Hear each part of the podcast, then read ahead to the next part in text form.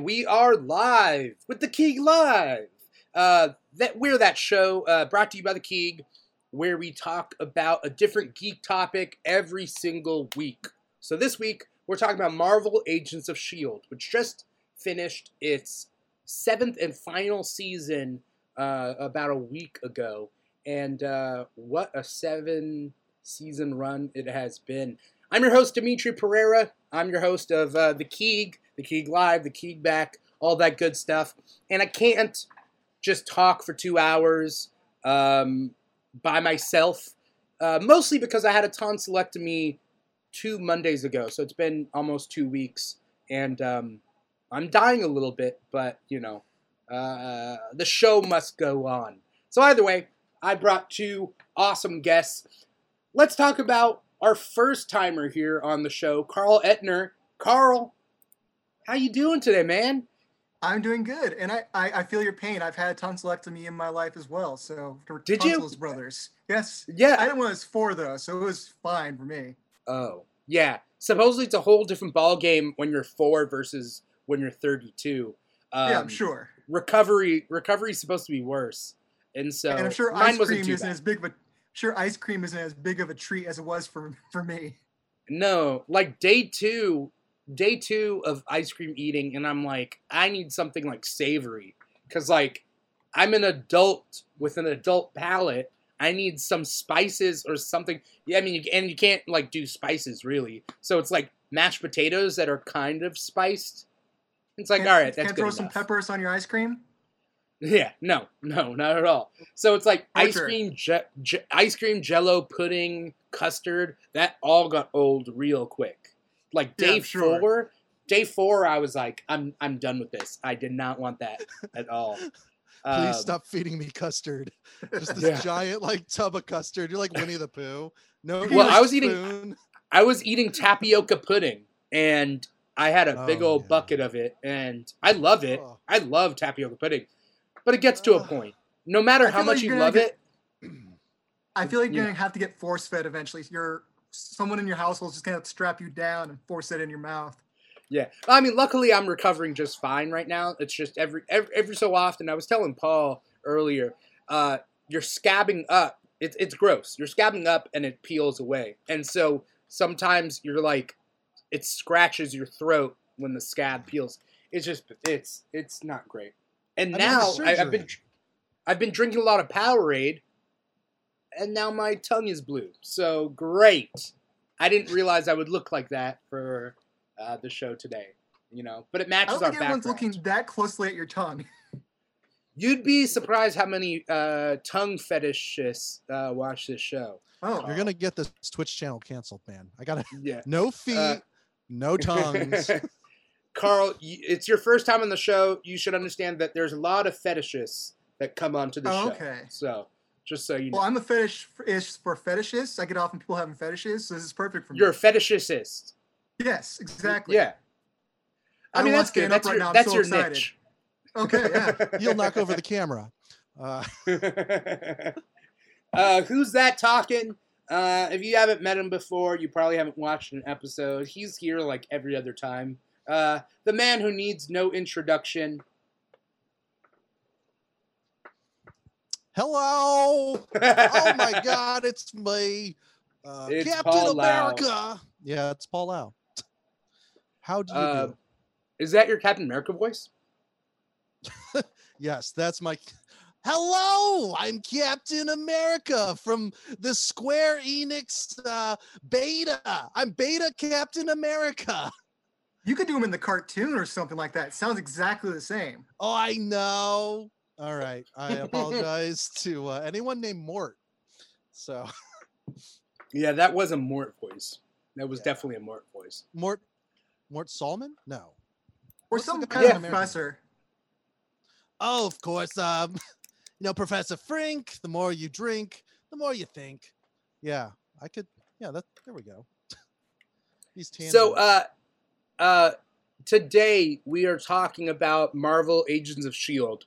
It ran 7 seasons, and I did not expect it to run 7 seasons. I think we were lucky to get that. It had low ratings the entire time. It barely skated by. Yeah. But I know that they fought to have a Marvel show on network TV. They wanted one Marvel show on network TV. That's what they wanted. And they got it. Oh, they tried two others too, but yeah, that was three others. What? Yeah, Agent Carter, Inhumans, and then they tried to have the spinoff with Mockingbird and the guy she dated. Yeah, I forget Marvel's Most Wanted. Yes. Yeah. Yeah. Wait, did they tried? Release? No, they filmed a pilot, right? Yeah, I think they did. Can we see it? Not to my knowledge. Oh, okay. Yeah, I don't think anyone's seen it because it was probably it got shut down pretty early as far as pilots go. Yeah, you know, is she okay? Mockingbird, Adrianne Palicki, is that her name? Adrianne Palicki. Yeah, she got married to her Orville co-star because she's on the Orville, and then they got divorced like a month later. So that's gonna be an awkward set now. But not Seth MacFarlane, like on the show where she's divorced. I didn't know that was part of the joke. That's really funny. Oh, yeah, I didn't put two and two together. Do you watch the Orville, Carl? I've never seen the Orville. I kind of burnt out. I used to be a big Seth MacFarlane fan. I burnt out on him. I've stopped watching everything he does.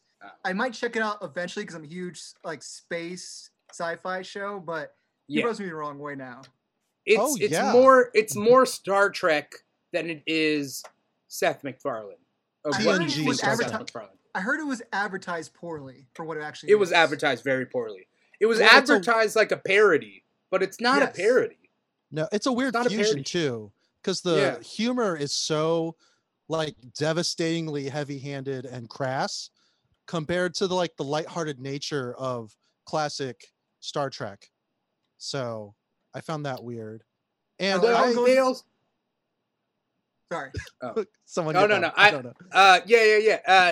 It's also, but it is very Star Trek in a way. It's like if Star Trek did a comedy, it could have been an official Star Trek show.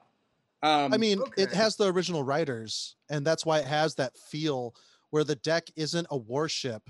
It's kind of just this is a lounge. Some people are getting their teeth done. Just hang out on this, leather that looks like it's on a boat. Like a speedboat where you go, marlin fishing or something. I feel like there became two camps. Oh. I feel like there became two camps when the show came out. You're either a Star Trek Discovery fan or you're an Orville fan. I'm loving Discovery, so that's why I stuck with. Yeah, oh, I like both. I like that face. You like Orville? I like Discovery and Orville. So okay, so you just made me alive. I'm pretty easy to please, though. You know. I'm pretty easy to... Well, other than Paul, who kind of works for me. Other than, my own projects, Paul, you're right. Other than my own projects, I'm pretty easy to please, you know? When it comes to, what I'm watching, there's a low bar, and some things I hate, of course, but, Star Trek Discovery, I like Star Trek Lower Decks. Are you watching that, Carl? I don't want to buy a CBS All Access, but I still have the DVD Netflix plan.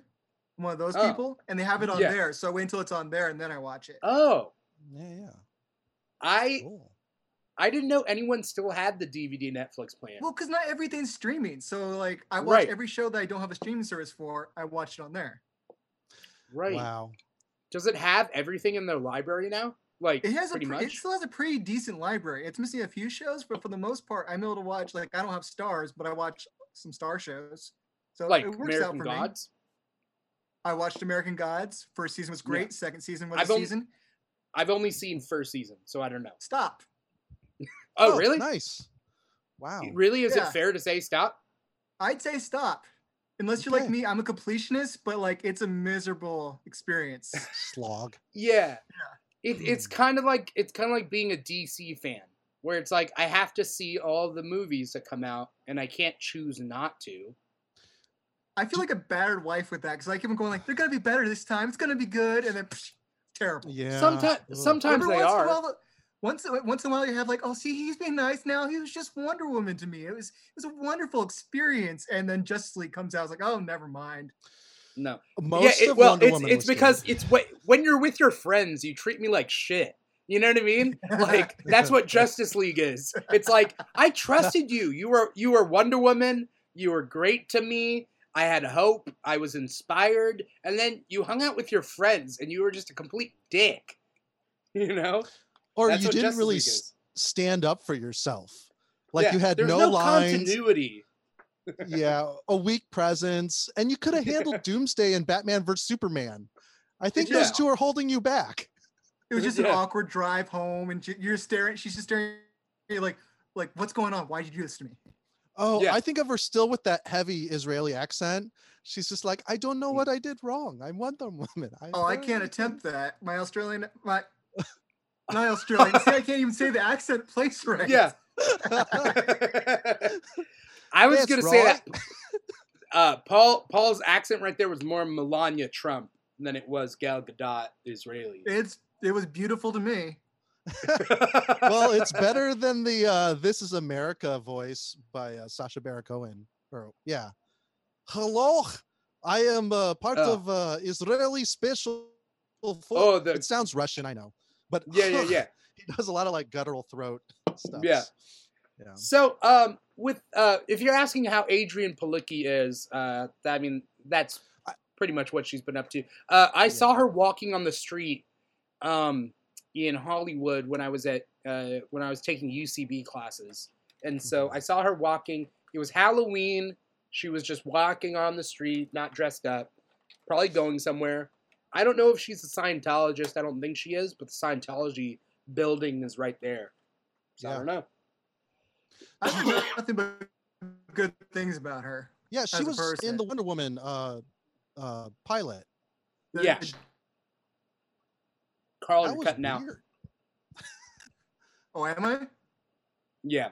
Now, maybe now you're better? I don't know. Not on. Yeah. Okay.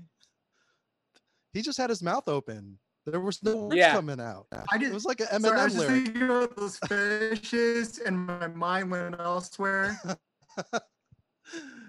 It could be me. It could be me. So we'll hold.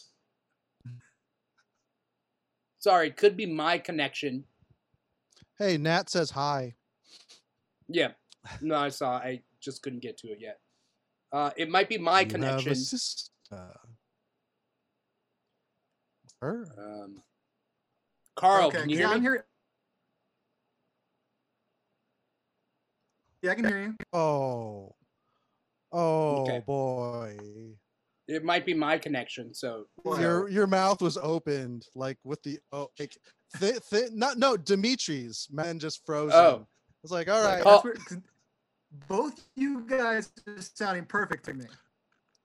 Oh. What's up? Paul, how does it look? A mild stutter. You're fine though. Okay. I think we should just continue. Yeah, we'll track. All right. Leap that hurdle. Yeah. Yeah.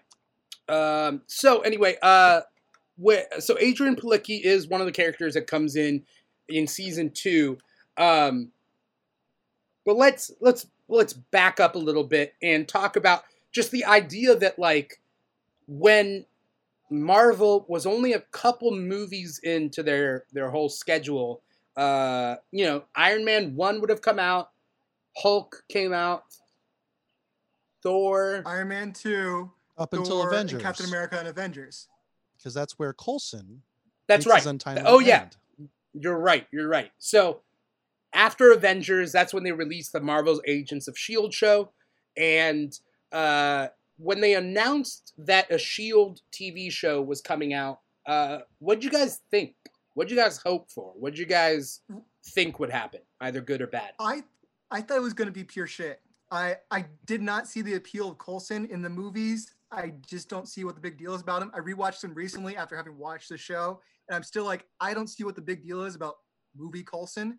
So I didn't think it was going to be that good. It looked like a bad, like, it's going to be X-Files, but in the Marvel Universe kind of show. And I was like, we don't need this. This looks terrible. And I didn't think it was going to compare because being the same universe as the movies, it's going to look cheap in comparison. So I didn't watch it first. I didn't watch until the mid-season when when Captain America Winter Soldier came out and changed everything. And I heard about that. I was like, okay, I'll check it out. And then I went back and rewatched from the beginning and kind of felt like I was right at first, and then it got good. The beginning part was kind of cheesy TV type thing where it was like a freak of the week, and they kind of just went through the motions. They are, I don't know whether they planned it out this way, but they're so lucky Winter Soldier happened, because I would have given up after season one. I think, like, I feel like Kevin Feige had no respect for the show and was planning on fucking them over as much as possible. And they just like, deal with this. Your show's called Agents of S.H.I.E.L.D. There is no shield. Figure it out. Wow, and that's super petty. And that, I don't see Kevin Feige work better. I don't see Kevin Feige as petty. I feel like he didn't respect the TV at all, and just like, but it's not his fault. That's the way I see it. It's Ike Perlmutter. Did you hear about Ike Perlmutter? No. Mm-mm. Okay, so basically, what happened in the early days and only recently got resolved, which you can tell by the canceling of TV shows. But basically, Kevin Feige, this was back when Marvel Studios and Marvel TV were two different things. So Kevin Feige had Marvel Studios, then there was Marvel TV run by Ike Perlmutter. And Ike Perlmutter was a long-standing, like, TV executive producer kind of guy. So he had a lot of experience in TV. Problem is he's racist and sexist. And he originally was the person who did Marvel TV. And so then they started licensing properties out to Netflix and Hulu and whatnot, and reducing his control over everything in order to kind of reduce his impact on the Marvel Universe. And then Kevin Feige started absorbing other things, not just movie-related stuff. So over time, they took power away from Ike and gave it to Feige, who then gave it to other people. But basically, because the Marvel Universe was so new back then, Ike Perlmutter ran the TV shows, and he was the one who was like when he was talking movies, he'd be like, yeah, let's not do Black Panther. Let's not do female-led superhero movies. Like, he was that guy. It wasn't Kevin Feige who waited so long for Captain Marvel. I have heard about this. Yeah. But what I'll say is because he had that power. What I'll say is that still doesn't negate, like, my thing's purely conjecture, I'll say that. But it doesn't negate some things that later on, like in season 5, the finale talks about Thanos, and like he's fighting in Wakanda or some area, and then the next season takes place like a year later, and the snap hasn't happened. So like they just were like, okay, you fucked us too much. We can't deal with that. We're gonna ignore it. Yeah. Chloe Bennett actually complained about non-inclusion in interviews. So, but yeah. I mean, who's to say like? So Chloe Bennett, her original name is Chloe Wang. Chloe Wang. W-A-N-G. With my nose right now, it sounds like Wayne, but it's not Wayne, it's W-A-N-G. Yeah, Wang. Okay. Yeah, she was raised in China for a lot of her life and speaks Chinese. So her father's name is Bennett. Her father's name is Bennett Wang. And so she realized she wasn't getting enough parts in America because her name was Chloe Wang. And so she changed her last name to Bennett, and she started to get those parts. And she says once she changed her name, she got the parts she wanted, which makes me think that Agents of S.H.I.E.L.D. was the first thing, and it was probably Ike Perlmutter. Yeah, probably. Ike Perlmutter was probably like, we already have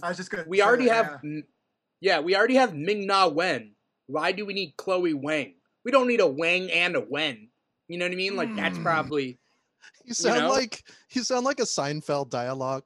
A Wen, a Wang, a Wang. What? When's the Wang a wit?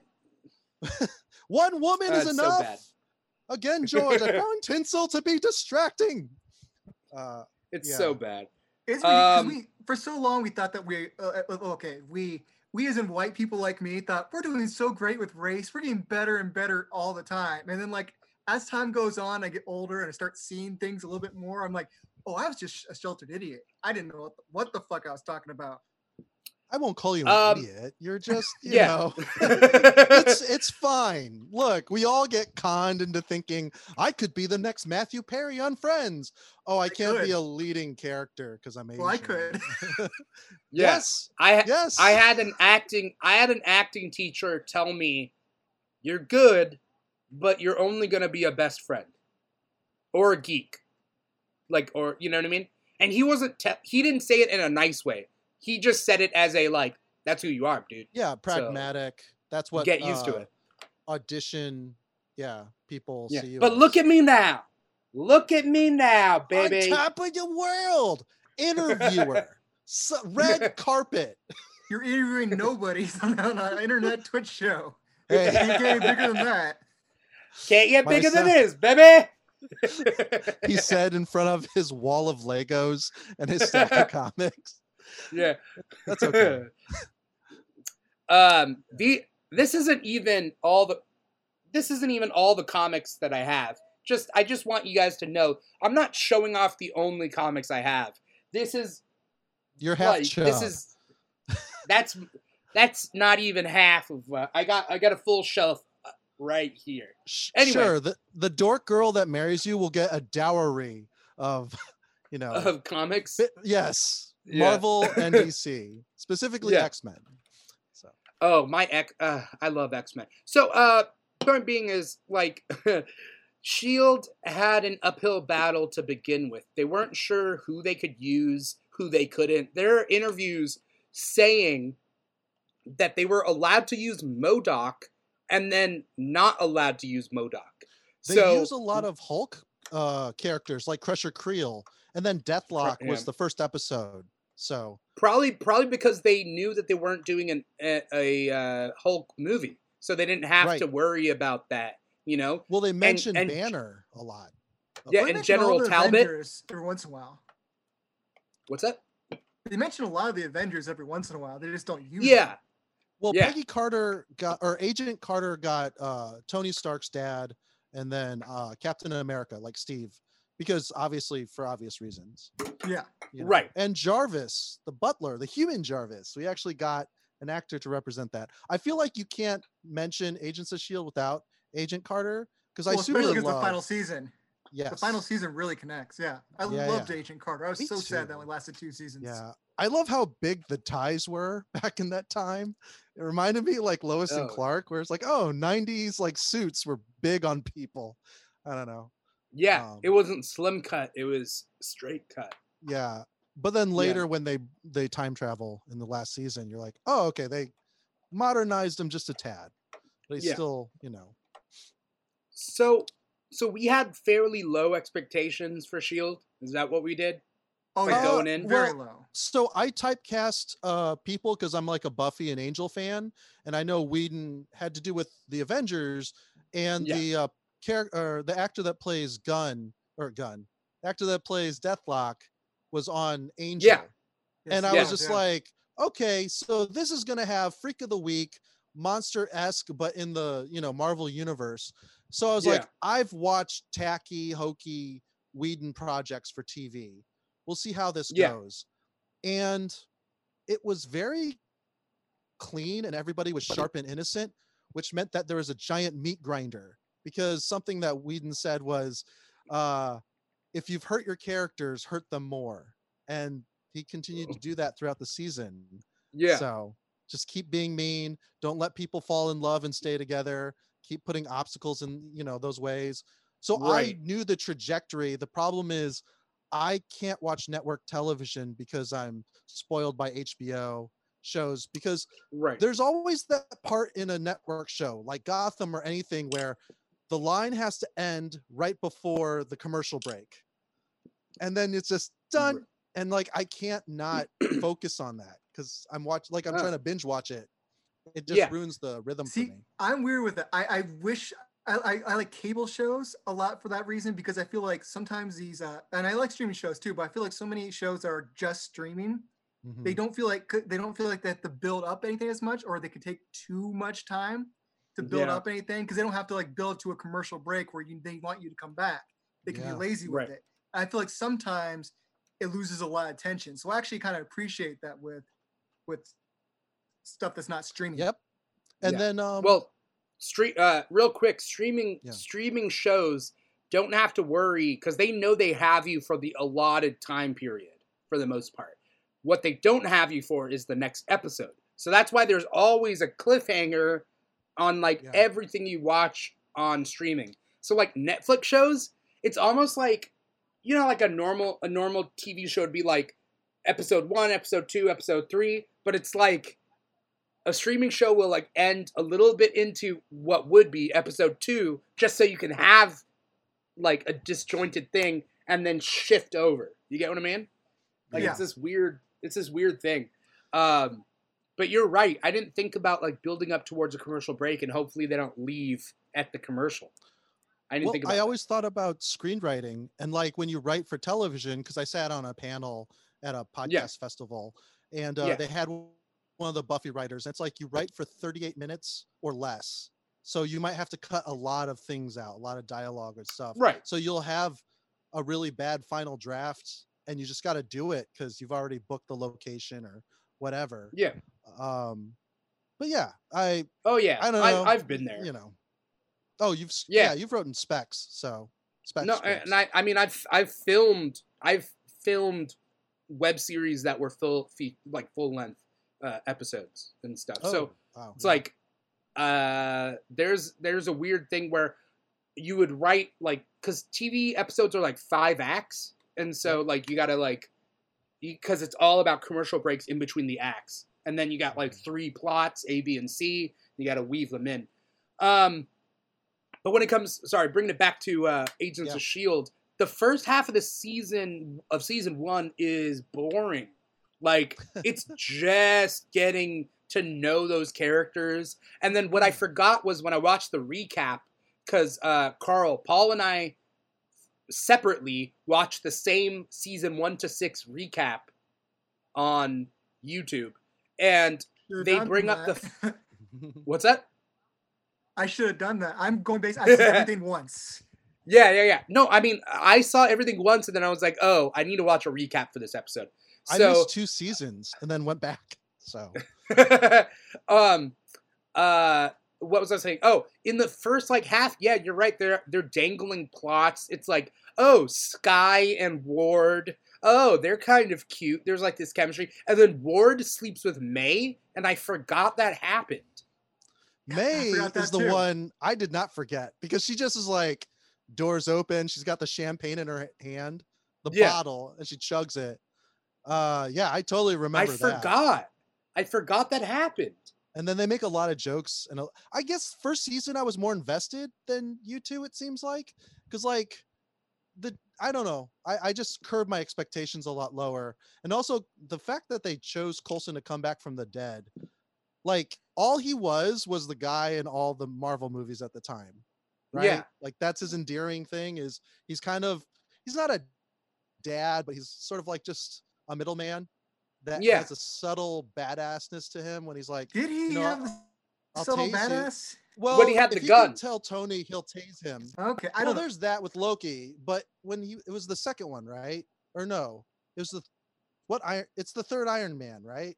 No, Iron Man 3 takes place after the first Avengers. Then Iron Man, is it Iron Man 2 where he puts together because he goes and he makes Tony like do something and he threatens to tase him. That's second Iron Man. Yeah, it's second Iron Man. Yeah. So there's, when I say badass, I mean, he's just, you know, your corporate thug kind of. He is a middleman type guy.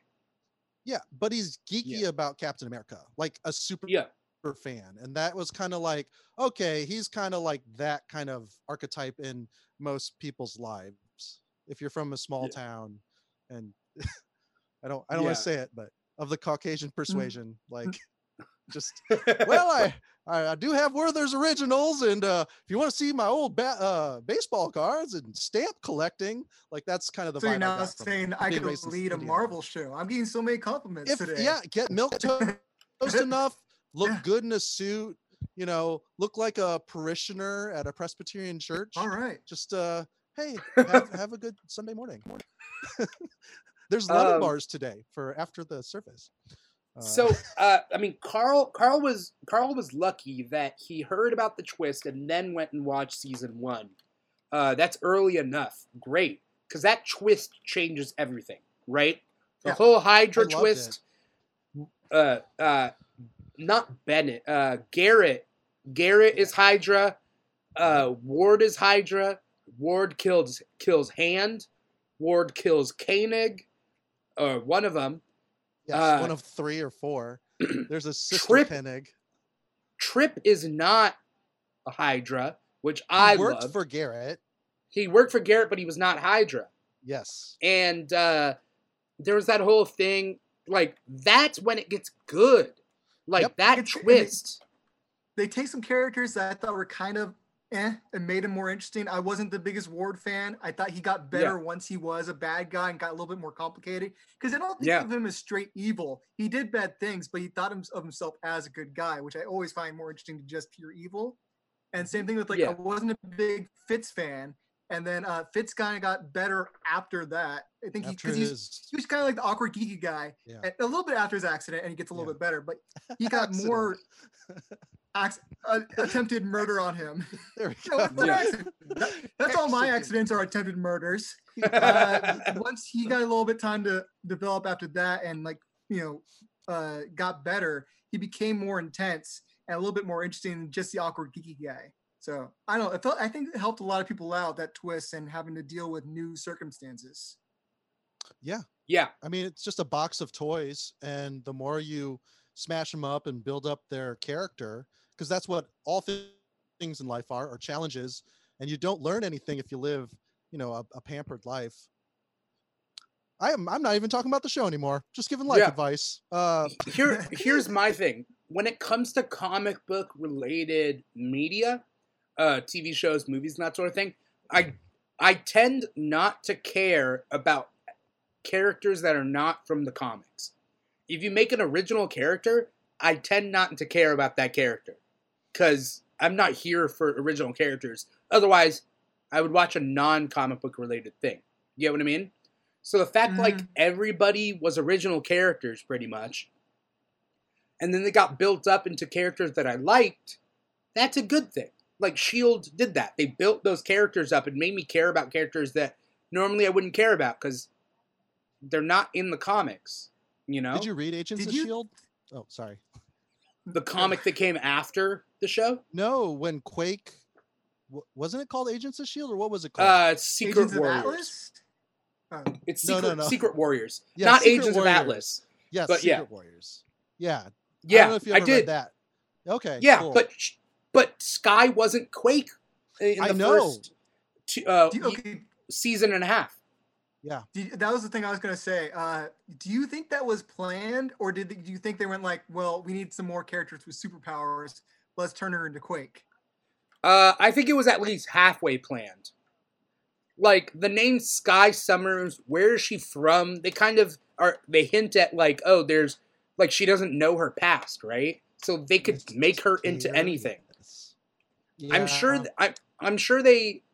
They didn't have the rights to Quake until they got the rights, and they were like, she's Quake, So they probably had a few dangling ideas, and they finally got one that they liked and grabbed it.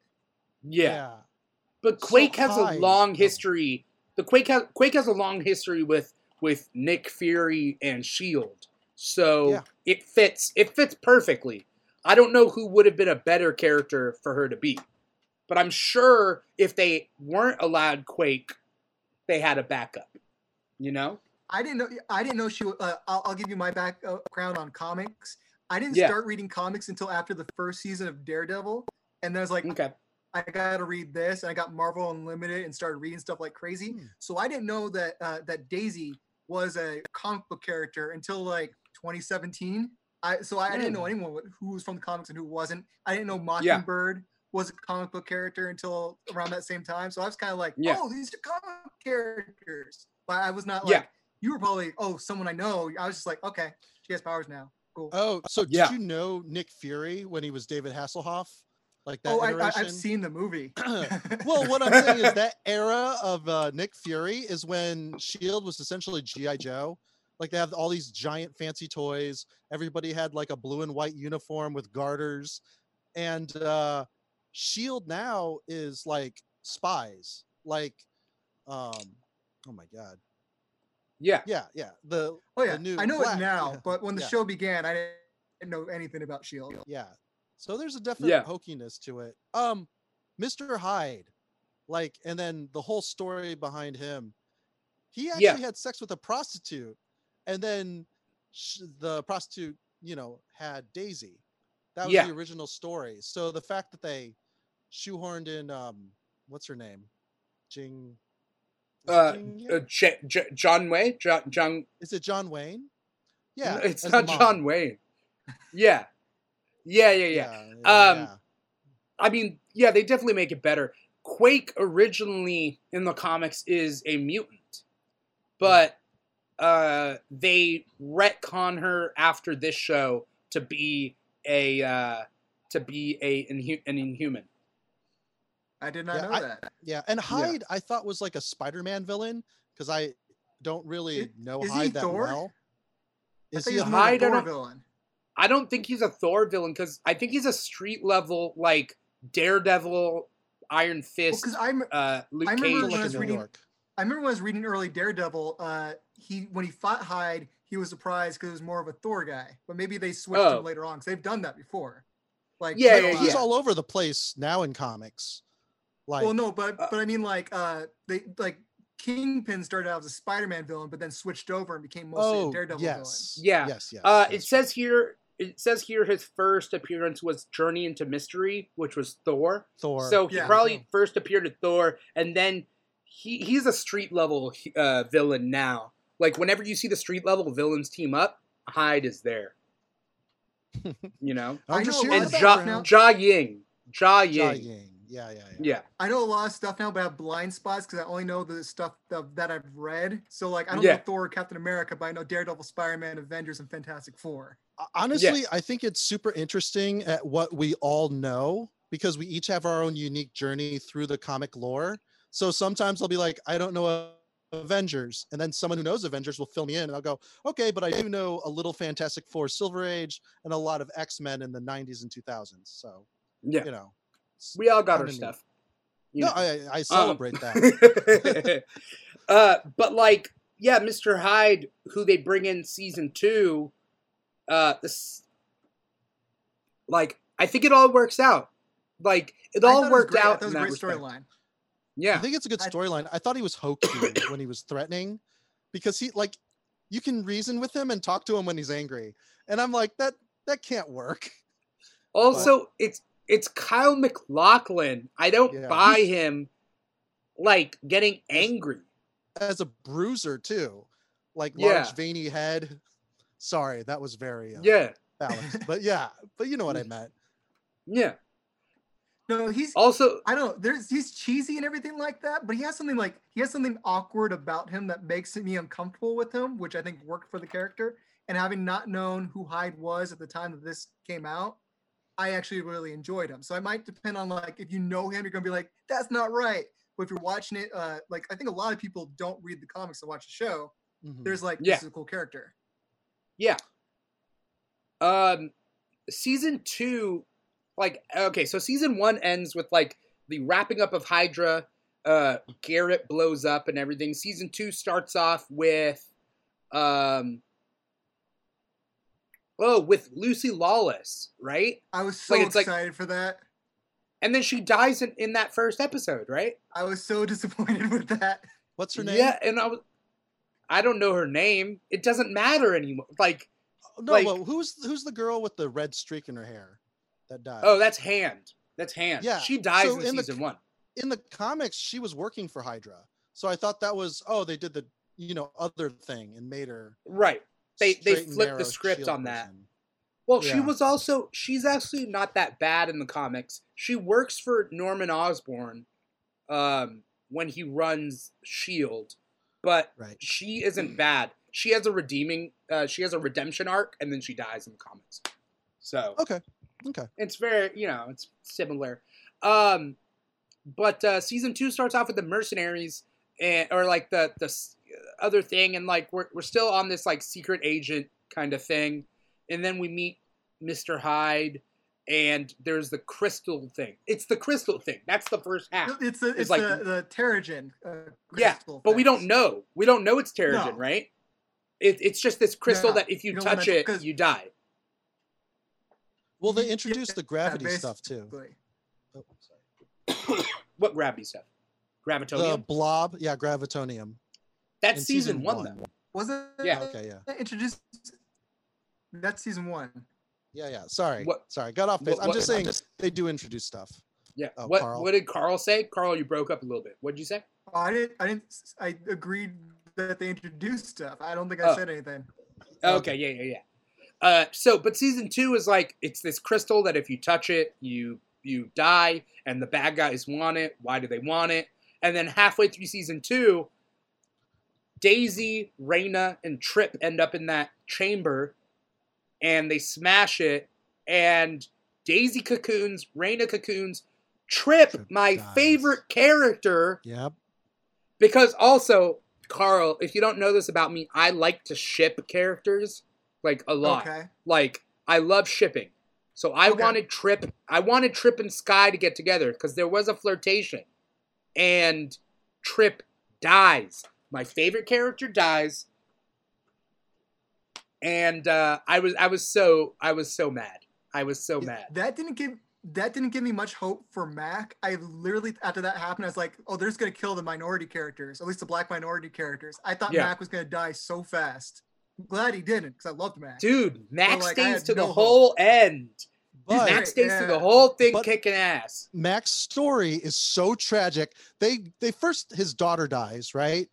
Right. But then they go in the seventh season, and his parents are replaced with what kind of robots are they? I forgot. LMDs. Chronocoms. Oh, no, Chronocoms. Chronocoms. Yeah.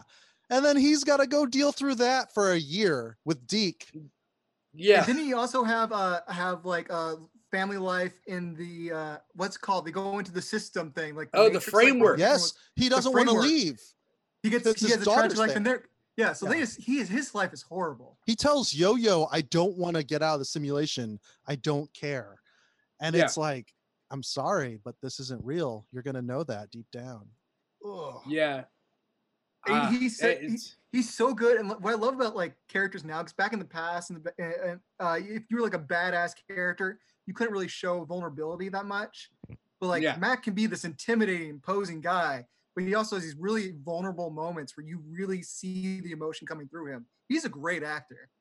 Yeah. Yeah. And he's old too. Like he is way older than you think. He's How like old is he? Something, right? He's like 50 something. Yeah. Well, I remember watching him. I thought he was a few years older than me. I thought maybe he's 38. Whoa. NYPD Blue is the first time I saw him. I should have known that because I watch NYPD Blue. I love him on that show, but he looks almost the same. He was also in that Robin Williams movie about dads, World's Greatest Dad. Oh, he was? Oh. That was before I knew who he was, but I've seen that. That's a great movie. Yeah, there's that scene where he's like bragging about his kid, and then Robin Williams just cracks up. It's like, no, kids are shit. Fatherhood sucks. He just turned 50 this year. Yeah. I figured he was about 50. So much of the cast doesn't look their age. I mean, Ming-Na Wen, even Clark Gregg looks great for his age. Look at pictures like people like I'm a big James Bond fan. Yeah. Look at pictures of like Ian Fleming. He was 57 when he died. He doesn't look a day over 90. Oh, you mean that British gene that makes you wrinkly at age? Oh man. Yeah, I'm sorry, Carl. But let's be honest, like. White people don't have a good batting average for aging, you know? Well, I'm hoping to go the Clooney route. I mean, I had to be looking first, but... Yeah, you could choose your route. I don't love that. Yeah. I don't know why more people don't just choose to be good looking. It's so easy. I don't know. You'd think it'd be obvious, right? Obvious choice. I mean, custard tastes so good. Tapioca pudding. It's like, you can eat it any time, so... Sorry. So season two, then the second half of season two is the inhuman like reservation or whatever, right? The inhuman community. And Daisy dealing with the fact that she thinks she's going to fucking kill everybody. Right. And so she goes to the Inhuman community. That's second half of season 2, where she meets Jiaying, and then Jiaying goes crazy. Does she meet Lincoln? Is that where she meets Lincoln? She wakes up. I think that's where he's definitely there. Yeah. Yeah. She wakes up, and Lincoln has undressed her and is like doing his like with his eyes.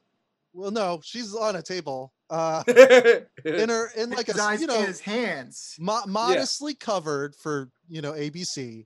But he healed her because he's a registered MD, I think. Yeah, nurse. So, he's a nurse. Oh, okay. He's an RN. Yeah, there we go. Yeah, yeah. So we meet a couple Inhumans. We meet the guy, Gordon, the teleporter with no eyes, which I couldn't tell. Does he have other perception?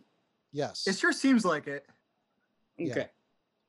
Because they never flat out said it, but I mean, how would it work otherwise? Well, because someone actually says, like, he goes, well, you know, you look bad. And he's like, how would you know, is what the other character says to him. So he's like a teleporting Daredevil. Yeah, because the rules are with Nightcrawlers, I cannot teleport unless I can see where I'm going. But that's just Nightcrawler. Other teleporters don't have that disadvantage. Like Gateway or what's that? Blink, Gateway, Vanisher. Well, Blink has to throw her thing, right? Her crystal. She doesn't have to. She could open it. She can open it. Right. She could throw it, I guess, you know. But those three, they're all mutant teleporters. They don't have that thing. Blink could take you to the moon if she wanted to. Right. Right. That's right. Magic. I mean, but magic is also magic fueled. So anyway, point being is, teleporting works differently depending on the character. So Gordon could be blind and just know what's going on all around him and not teleport into a wall. You know? Wasn't there a whole thing like Inhumans?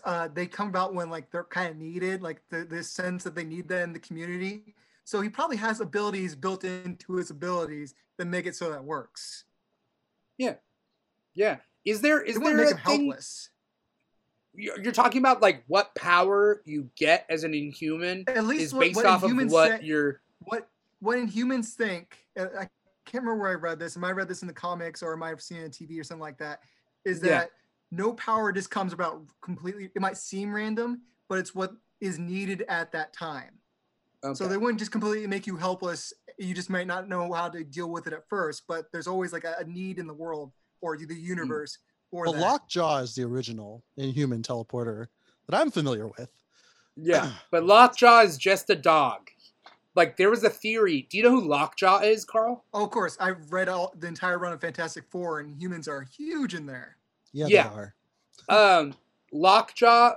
There was a theory that Lockjaw was a human before he went through Teragenesis and turned into a dog. Because how do you explain Lockjaw being the only Inhuman animal? Like, why is he an Inhuman animal? You know? But they originally had planned that, and then they retconned it to be like, oh no, he's just a dog with powers. He is what he is. It's better. It's freaking weird if it's a guy walking around like that. Like, Gruff McGruff was actually a guy, and then he's like, McGruff. I have to be, or Scruff McGruff. Yeah. Gruff McGruff is his Irish cousin. He's an Irish setter. Hey, it's like Gruff McGruff. Yeah. Yeah. Only you can take a bite out of crime. You want me to take this drugs and bite into it? No, kid. You're sending me mixed signals. I don't know what to do. Season 2, though, did you got like? And it ends with what she wants to. Jiaying wants to infect the world with Teragenesis. And then Daisy pushes the ship overboard, and then Hyde kills Jiaying, and he dies himself. No, he doesn't. No, he doesn't die. They mind wipe him, and then he becomes a vet. But it was weird because he like broke her neck, he broke her spine by hugging her really tight because they were married. And, you know, so if you're gonna kill someone, kill them with like what looks like a very emotional display of affection. Break her neck. The hug killing though, like even people that don't have affection, that's very popular with strong characters. Like if you go to Goldfinger, Oddjob, He constantly just picks James Bond up and just hugs him, trying to squeeze the life out of him. Same with Jaws. Well, Jaws what about Of Mice and Men? John Malkovich, Mice and Men. Doesn't that happen with him and Candy or whatever? No, him and bunnies. Oh, no, him and Buddy. No, but he kills the girl. Yeah. Oh, yeah. You're right. Okay, I thought you were going on a weird tangent. Oh, not Candy, so, like Candy. Yeah. I was like yeah, he's very upset that he breaks his candy. Yeah, you know, like Kit Kat bars. He's like, I only wanted it for myself. Oh. Yeah. We got Big G Noise Monkey in the comments. Big G's been showing up to some of our shows. How's it going, man? I don't know what time it is in Wales, but thanks for tuning in, man. So season 2 ends. Did you guys like season 2? I liked every season after the beginning of the first season. Okay. But I'm going to ask you eventually what your least and most favorite seasons are. So I hope you guys have choices there. Yeah. I didn't like Hyde because he was so hokey, but I did like seeing more powers on the show because I felt like, you know, if you exist in this world in an Avengers, you know, MCU, then you have to have higher stakes. Otherwise you look like you're trying to be a different show like 24 or Homeland. Right. I was excited real quick. I liked that there was a comic book character. You know what I mean? I mean, Deathlock was in it, but it wasn't, he wasn't one of the main cast. Yeah. I liked that they made Chloe Bennett's character a little bit more interesting. Just being the computer person and wasn't that interesting to me. I didn't really care for her character that much. Once she got the powers and was kind of started getting trained better by May. I know she was trained a little bit by Ward, but and she could start doing action scenes better. I was so excited by that. I think we needed more kick-ass characters there, and she definitely filled that role. I don't like redundancy, and I think they knew that because you have Fitz and Simmons who they're specialized in different areas, but they communicate with each other. And so now you have Chloe who's like, I'm a hacker. It's like, okay, we have S.H.I.E.L.D. We have the best of the best, surveillance. But I guess, when the plot needs you, do it. And then with Ward and Melinda May or Agent May. Yeah, it's like, well, you have a hand-to-hand badass and then you just have Ward super spy who can be a badass. Yeah. And then Coulson's kind of just, There was a lot of redundancy. Yeah. So by keep in mind... Keep in mind, season 2, S.H.I.E.L.D. doesn't exist. That's when they introduced General Talbot to track them down, right? So season 3 is when S.H.I.E.L.D. gets reinstated with Jefferson Mace as the Inhuman liaison or director of S.H.I.E.L.D. Because Inhumans are popping up in the world because they're eating fish oil. Or just fish in general, I guess. Yeah, because... Daisy pushes the Terrigen crystals into the ocean off of the aircraft carrier. So, it's not just fish oil, but it's fish. Fish. It's fish in general, right? Fish oil, seaweed fish, too. Whatever's in the ocean in the area that the Terrigen crystals hit. Right. But it's so that's when we get the big Inhuman. We get Yo-Yo. We get the other guy who can control metal. Is that what he can do? There's a guy. I don't even remember this character. I forgot about him until I saw the recap.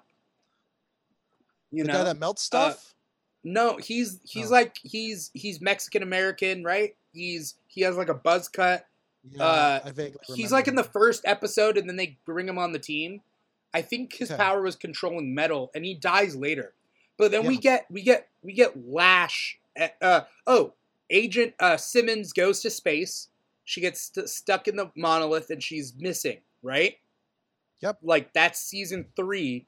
And Simmons is in space while... Simmons is in space, Jefferson Mace... Are you keep going with them bars? Yeah. Take your pace. I like the race. Yeah. I use toothpaste.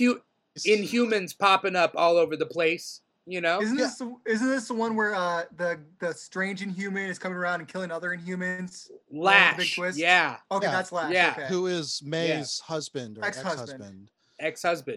I thought that was going to be the blue side of the moon where Simmons went to, where the Inhumans used to live. But it was, but it wasn't. You saw all the planets and stuff. I know, but I was hopeful. When I was sitting there, I was like, cool, Inhuman things. Yeah. Isn't this like no, never mind, it's the second time. We didn't bring this up before. They constantly, after season one, are splitting Simmons and Fitz up. Almost every season there's a story arc where they're split up. Yeah, that's the formula. In season two, she's gone. She's undercover somewhere, and he's mentally. Well, he said he loved her right before he was about to, kick it. Continue this topic. I'll be back in like a minute. Okay. Yeah. Sorry. And then in season three, that's the one with the planet. So she's on the weird planet, and he's stuck at home. So like. Yeah. We'll go into more later, but I thought we should catch up to that as we're going along. Oh, absolutely. And I was a big fan. I love Fitz and Simmons, which is so weird to me because as a kid, I didn't care about romances and anything. But like by my age now, I'm like, I need a good romance in my TV shows. I don't care if it's action. I love them together. Let's get them together. Why can't they kiss more? Yeah, it's like The Princess Bride where he starts off. It's like, oh, can we skip over this gushy stuff? And then later... Columbo keeps part right now. What? I'm at the kissing part right now. You want me to skip it? That's my grandfather voice. And he's like, no, it's okay. You can read it. I wouldn't want to upset you. What the heck? It's like one man show. Hey everyone, it's your character. I'm an old man reading a book. Oh gosh. Can you give me a different old man, famous old person, please? Famous old person? I don't have a plethora of old man voices. I do a lot of impressions. I do like over 300 voices. I hate bragging about it. So it's like, Bilbo Baggins, fool overtook. Next time, rid us, stuff like that. Or, I feel like your voice isn't as good as my old man from Princess Bride voice, but good effort there. I appreciate the effort. I'm not really a very smart guy, but the way I see it is you're extorting these people, these old people. And again, I'm nobody. That's the Columbo / Mo Sizlak from The Simpsons. It's very close. It's good effort. Almost there. No, it's very impressive. I can do like a couple voices, but not as good as like a real impressionist. Dude, it's just like drawing. You just start and then, if you want to. And we're not even talking about Age of the Shield anymore.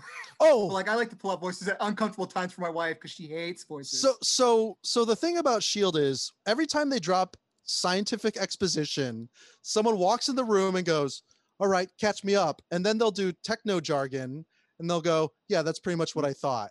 And I'm always just like, "Okay, this is the 50th time this has happened." In English, please. Yes, they'll do that. And I'm like, I've seen this in other shows. And if this was the CW verse, it'd be like, well, think of it like this pop culture reference, but they're eating this pop culture reference. And then that would be how they explain it. Like a Felicity or a Chloe. Yeah. Sorry, real quick. Did you guys see the chat or at all or no? We can't see the chat. I can only see you guys. Okay. No worries. Big G Noise Monkey says the illusion of Simmons in Fitz's brain in season two was a wonderful bit of writing and character introspection. It made her actual return to the series more spectacular. So that bugged me. I wasn't a big fan of that. You didn't like it? No, because I felt like he should have been more like they acted like he was really mentally fucked up. Like he had serious brain damage. And he kind of just gets over it over time. I'm like, that's not how brain damage works. Right, it's a soap opera, but it's TV. It's TV. It's a soap opera. That bugged me. I feel like there's certain rules in TV, like any universe that you can follow through with, but it has to make sense in that universe. And I feel like that didn't make sense in that universe. Well, you have brain damage. To be fair, every time someone's knocked out, that would mean you hit enough blunt trauma force to possibly cause an embolism. And most people that are hit in the back of the head with like a rifle, they have trouble learning how to speak again, motor functions aren't the same. But in this, it's just like, I knocked you up for your own good. But that's rules of action movies. I'm fine with that. That's accepted rules. Oh, okay. So normal. This didn't fit in with, I'm talking about you accept certain rules of the universe, but you have to follow those rules. And this felt like Brain Damage did not have a rule set aside where you can do this, but they were like, yeah, he's fine now. To me, though, I've never seen that in a show where he is like he used to be brilliant, you know, the top of his class. And then to have it taken away to where he doesn't have the social, you know, tools mentally. I've never seen that on a show. It was so I thought, yeah. It was interesting. I just didn't like how it just seemed to disappear. I felt like he could have gotten learned how to. I know he learned how to adapt with it later, but there still should have been stuff like lingering every once in a while to show you he had this happen to him. Where after season 2 is over or 3 is over, no 2 is over, you don't think about it ever again. You could forget it happened. It doesn't matter. Yeah, I mean, don't get me wrong. You're right. Like he just returns to form, you know, and it is kind of abrupt. So I'll concede that point. But taking it back to season three has the whole Lash Hydra Hive. The astronaut thing on the moon and Simmons have a relationship because she's just kind of, she's hopeful, but she's also pragmatic. Well, she gives up. Yeah, she doesn't think she's going to get saved, and Fitz is working very hard to save her. Right? Yep. Diligently. And the first go around, that astronaut is he is a human, and then the second go around, he's Hive. Yep. That was crazy. Yeah. And then at the same time, Fitz, Coulson, and Ward go in. They find the astronaut to save him, right? But Ward goes in to find Hive. Yep.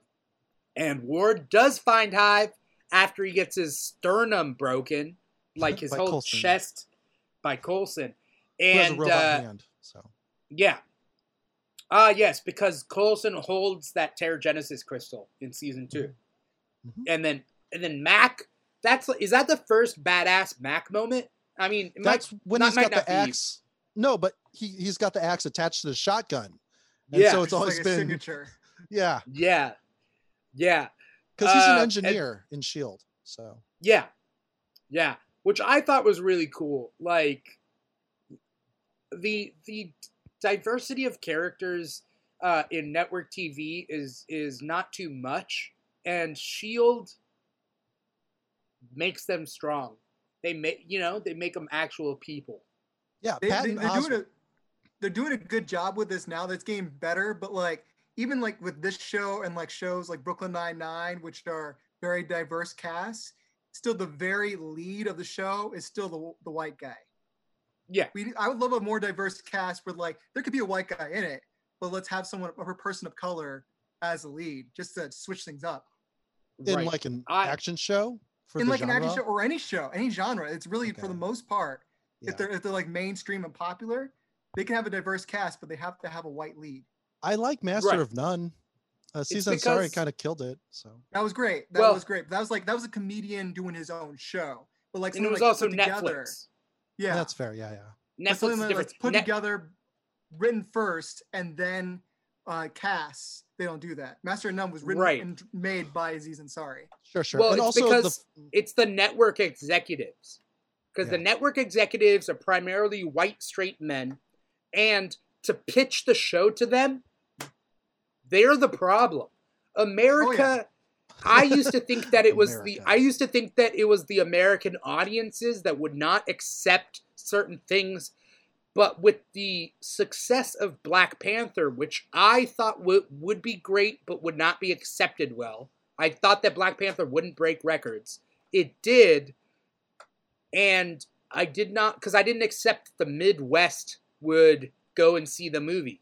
I just thought coastal liberal. Chicago is... Oh, go on. If you go online and you look at comments, which I have a habit of doing, so delving in there and seeing what idiots say... If Black Panther's brought up, it looks like it should have tanked because the very loud, negative people, racist people, speak up. Yeah. But there's a lot of quiet people that actually loved it. Yeah. But there's been a lot of the Medea stuff. It's not my cup of tea, but a lot of people, that cultivates kind of a just because the central character's black, I can see this and enjoy it, you know? Yeah. Oh, well, that's great. But the thing with that is that it's still like, okay, that one's pretty much all black cast. I'm talking about why can't we have a I completely agree. Yes. Because and still can have a person color lead. The show has to be fresh off the boat, which is Asian centric. That's the whole focus, or blackish, you know, it's a black family. And that, I totally get that. Right. Because network TV has different standards. And again, it's the executives that are gatekeeping and trying to keep America what it was in the 50s, essentially. They're making strides, but they're the ones keeping things. But if we take it back to S.H.I.E.L.D., the main character is Coulson, but if you really want to say the main three characters are who? Sky. It's Coulson. Oh, sorry. Go. No, go ahead. Coulson, Chloe Bennett, or Sky, Daisy, and I'd say Ming-Na Wen. Yeah, that's what I think too. I think those are the main three characters. And although I have problems with Chloe Bennett when it comes to standing up for race-related things. Logan Paul, what? Well, that's part of my problem. I don't think if you're a person of color and you're dating a racist, I think you lose that card unless you stand up for those issues. That's my personal opinion. I think you can make a mistake, but you have to own up to that mistake. You get linked to the person you date, you know? And she dated Logan Paul. Yeah. Now she's probably 28, I think. Well, I mean, when she was dating him, I don't know, like, it's tough because, like, what if she didn't know, or she didn't know how to address it, or if her PR person, like, was like, well, what do you want to do? Because here's what you can't do, you know? Because Logan Paul has pull. That sucks. Like, he doesn't have that much pull. He doesn't. At the time. It's also a thing, and it's easy to, like, be objective on the outside, but, like... And I don't know that much about Logan Paul. I just know about the forest thing, which is fucked up. But she has feelings for the person. You kind of do make excuses for someone that you have feelings for. So like, you could be in a fucking situation. And so it's hard to just completely go like, oh, she's a bad person because she put up with this guy. She probably found this out after she already had the feelings. Or she just buried it and was in denial. No, yeah. I'm not saying she's a bad person. I'm just saying she... this is my opinion. She has there's some problems in the way she does things. Not too big of a deal. This is me nitpicking. She is not a problematic person. I just think that, like, there's certain choices, and I think that she could do more. That's me personally. I think, and this is again controversial. I think that, like, people who are half. People who are racially half get benefits and disadvantages of different things. It's a mixed bag, but I think that you have a different platform to stand on, that you should stand up for the other half of you. You get what I mean? Can we go back to the main character thing? Because I've had time to think about it. Yeah. It's okay. So Sky is basically like any protagonist, where it's a hero's journey. And now that we've talked about it, I would say the three people you mentioned are the main cast, but they're not the main character because at times they die or they're a robot. So, but with Daisy, she's always Daisy. I say she became the lead of the show. I don't think she was intended to be, but she's the very lead. Yeah. Okay. Oh, I think so too. Yeah. She's the lead now. Definitely. Right. But as a character, the show, it's just been Daisy. Sorry. Not in the beginning. Because in the beginning, she was just this person, you know? Oh, well, but that's how, like, all action movies are. Or not action movies, but like Neo, he's just a guy. I'm just a guy. Yeah. I'm not the main one. Character in season one is Coulson, though. You think so? That's the main character. That's easily... His archetype is the mentor, right? is the mentor in most movies. For Daisy, character. But he has different relationships with everybody. He's the best friend of May. He has different ways of dealing with other cast members. Because he's the focal point. Everybody revolves around him. In season one. Okay. Yeah. I can see that. Yeah. That's all I'm asking for, Paul. You got to give me that, man. Come on. It's just when I look at it as a whole, because then I would go percentages. Like, right. When you look at it as a whole. Yeah. Like, Coulson's been everything. Mac becomes like a main character. Yeah. You know? Like, he's in like almost every scene in the later seasons. And good. Yeah. Anyway, so season 3, how does season 3 end? I don't even remember how it ends, because season 4 is a big departure from season 3. I think I know they take out Hive somehow, but I don't remember how. I don't remember how they take out Hive too. Lincoln. Yeah, blows up the ship. Oh yeah, that's right. There's a homeless guy who has inhuman powers, and his daughter can predict the future, and he can predict the future. And so Daisy touches him, and she sees one of the S.H.I.E.L.D. members with a golden crucifix floating in space, about to die. Yeah, but she doesn't know who. Yeah, and they pass it around to keep you suspense. And Lincoln dies, and Lincoln was like her first real boyfriend on the show, and. Lincoln dies, and Lincoln was kind of milquetoast for me. Like, Lincoln wasn't very interesting at all. I feel like they had a problem with killing, besides Trip for you, but I didn't really have any feelings one way or the other with him. There's a problem with they killed off people that you least felt anything about. So, like, the safest ones that they didn't think was going to hurt their ratings. And I felt like that was kind of with Lincoln there. Yeah. Oh, I like Patton Oswalt, so when they killed... Agent Kennedy. Well, no, but the thing with him was he was a fun character, but he was never a lead character. Oh, yeah, recurring. Sure. So it's safe to kill him off because it's not going to affect the ratings of the show. Because people were like, I liked him, but he's not in even close to all the episodes. Well, I mean, the show, the show from start to finish had a problem with killing people and bringing them back. Like that was constant. Yeah. I thought Ward was going to be in every season. Even once they brought him back as Hive, I was like, oh, this is just going to be a thing. How are they going to bring him back next season? In the simulation, where he's in the dream in season as a 4, good guy. Right. Yeah, season 4 is my favorite season. Like, it's a great season. Like that's when they shifted from a 9 o'clock time to a 10 o'clock time, so they got to up there the darkness of it, and so they bring in Ghost Rider. Season 4 has 3 parts. Ghost Rider is season 1 or pod 1. Then the LMD is pod 2, and then pod 3 is framework. I've thought about this so much. I always put LMD and framework into one thing. Yeah, but the LMD arc is this whole who is an LMD, who's not. There's like a good amount of episodes where there's that, and then it's the framework. Okay. It's Battlestar Galactica, because that was the whole point of Battlestar Galactica is who's a Cylon? I don't know. Yeah. And that's the thing is, like, I hate saying that it's derivative, but S.H.I.E.L.D. is very derivative.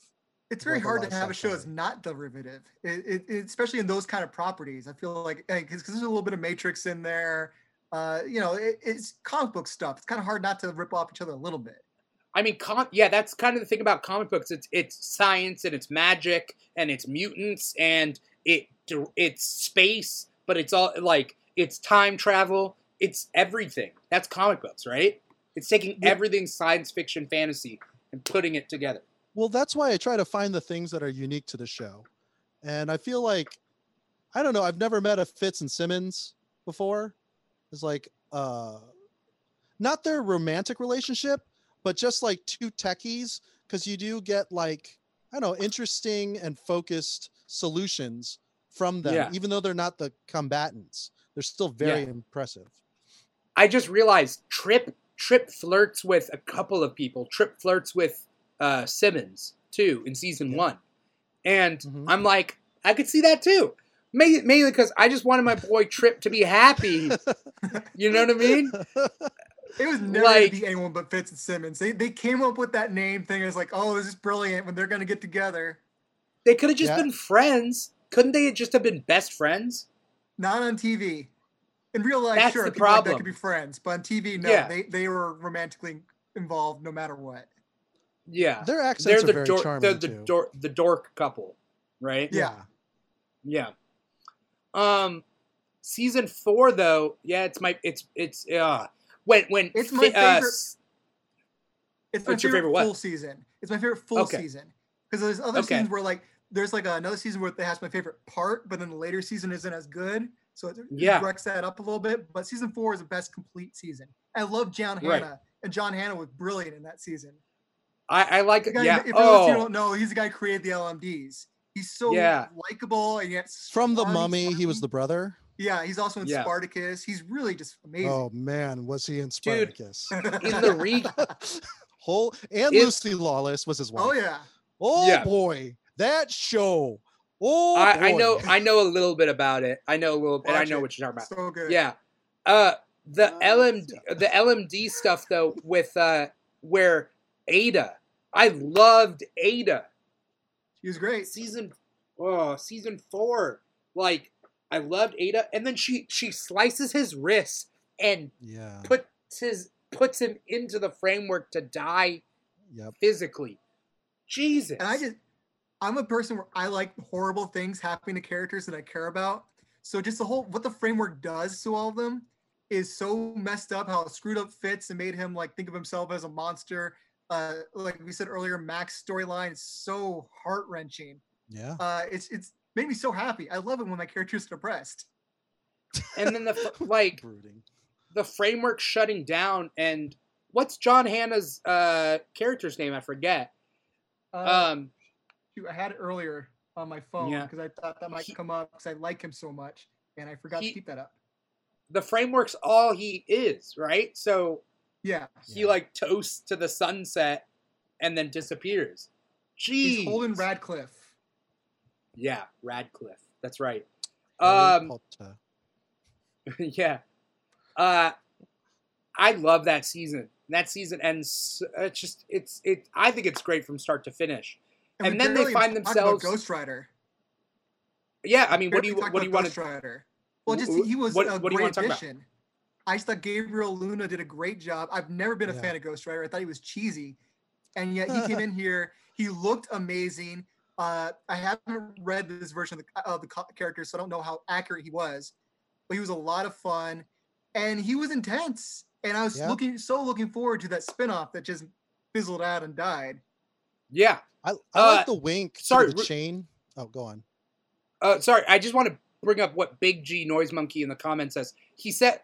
First thing, Big G, it's crazy how each episode you come on, you literally know, what we're talking about. And I think that's crazy. So thank you for being a fan. He Big G says he named his daughter Ada because both him and his wife loved the name. Wow. Oh, wow. That's crazy. Like Ada Wong from Resident Evil 2 or any other Resident Evil. I don't know. Those are the only Adas I know. Oh, okay. That's crazy. Ada enough? Yeah. That's cool. Yeah. But Big G always knows what we're talking about. That's crazy. Anyway, sorry. Databases. Yeah. Continue. What were you guys saying? I think I said everything. Oh, Paul was saying Ghost Rider. Big G. Yeah. Yeah, Ghost Rider. What do you guys think? There was a nod to the original Ghost Rider with the chain when he was fighting against the bomb. Inhuman. Yeah. Also, Johnny Blaze shows up for a second in one of the flashback episodes. Yeah. Yeah. Johnny Blaze does to Robbie Reyes what Mephisto did to Johnny Blaze. And then the twist is Coulson gets the Vengeance Ghost. That carries over pretty well because the cure from the Vengeance Ghost is what makes us have to have a different form of Coulson later on. Yeah. Right. Yeah. Right. Super cool. Like I didn't think they were going to do that because I wouldn't imagine that. And that's what helps him kill Ada. Yeah. Right. Something he has. I think it's Ada. She's used the Darkhold to become stronger. Yeah. It all crosses over. That's what's so cool about the ending of season 4 is like the framework plus Ada plus the Darkhold. Oh, there's ghosts everywhere too. We forgot to mention that. Yeah, and they're trying to find the Darkhold. Yeah, yeah. So it's super weird. Yeah. Season 4 is crazy. Again, season 4 is my favorite. Then it ends with space, and we're like, what the fuck? What is going on? This is where my favorite comes in. My favorite part is space in the future. I thought that was so fun. The first half, right? That first half of that season was the best they ever did. Yeah. I forgot that was only half a season. Like, I thought space was the whole season in season 5, but it's not. No. The second half is dumb. The second half is forgettable. I know that they're in the lighthouse for most of it and things are happening, but I barely remember it because it just wasn't that interesting to me. And then it ends with Thanos and everything. An invasion is imminent. Oh, because again, that's the three parts. They had season's three parts too. The Kree? They had the guy... Graviton. Oh, that's Talbot. Talbot becomes Graviton. Why are you calling him Talbot? Like he's a robot. General Talbot. Yeah, Talbot. His name's not Talbot. It's Talbot. Make him sound like a robot. You make him sound like Drillbit Taylor. No, but that's how you pronounce his last name. That's how you pronounce his last name. Dimitri's right, but Paul should be right because it's spelled like it should be Talbot. So the language is stupid. Yeah, but fine. Talbot. Hello, I am Talbot. Here in my car, I am. So what were we? That's three parts too. So it's the space part. It's the Hale. The General Hale is Hydra, and then she has a daughter who dies, and then Ruby. That third part. Yeah, Ruby, who I care nothing about except for Dove. Dove Cameron is super hot. I've always thought that, like, great. But I care nothing about her character. Like, objectifying her physically, absolutely. On board. No. I've liked her. She's a piece of meat, and damn is hungry. Why don't you just be quiet and look pretty, hon? That's not what I'm saying. I'm joking. Okay, she had a Disney Channel show called Liv and Maddie where she plays two twins, and I thought she was good in that. But she has done nothing. As a twin, I'm offended that they didn't cast an actual twin. Two pairs of twins. I mean, I would, if I given the choice, I would have cast Dove Cameron twice. I would have done that too. So I get it. Offended. As a minority here, a twin, I'm just really offended. You're not that rare. Well, actually, twins. I was looking up the stats about twins. Twins without like fertilization therapy and that sort of thing is like 3%, but with fertilization. With fertilization, it's like 40%. So like I'm Cambodian. Good luck with most that. Most of the twins that you see are fertilization, like in vitro, like on purpose? Or clinic or yeah. Oh well, not in South Bend, Indiana. None of us had money for that. We had four sets of twins. So then twins are rarer. Twins are rarer in without that. I'm just upset by the lack of representation I see in Hollywood because all twins are played by non-twins, and it's very offensive. But you guys wouldn't understand that. Yeah, I don't understand the struggle. I mean, that's non-twin privilege, I guess. Yeah, exactly. That I have. I obviously can't speak on the matter because I, don't represent it, unless we go into a little movie magic. Danny DeVito and Arnold Schwarzenegger, not remotely passable. So yeah. That's the premise of the movie. Season 5 starts butting up with Infinity War. Yeah. And while Thanos is in Wakanda, Daisy fights Graviton. I thought that was a cool ending. It was supposed to be the end of the show. That's what it looks like. Yeah. They thought they were canceled, and then like, okay, we're not. Season 6, figure it out. How long was season 6? I got my IMDb pulled up in front of me. Because I'm now used to 6 or 12 episode seasons. 13 episodes. Yeah. So the shorter seasons on revivals. I had to think. What was season 6? Season 6 was Sarge. That whole Sarge and Izell season. Yeah, fake Fosin. Yeah. Yep. The big guy. Then, oh, sorry. Is there anything to say about this season? I did not like this season. I didn't like the bats either. You know, there are some cool sequences with the bats when they're like jamming down your throat. Well, it's just Yo-Yo gets a relationship after breaking up with Mac, because Mac something like when he got burst out from the framework. It's the what happened with the framework, and also the fact that he's now in charge. Yes. He feels like he can't send someone possibly to their death if it's someone he's in a relationship with. It compromises him. Yeah.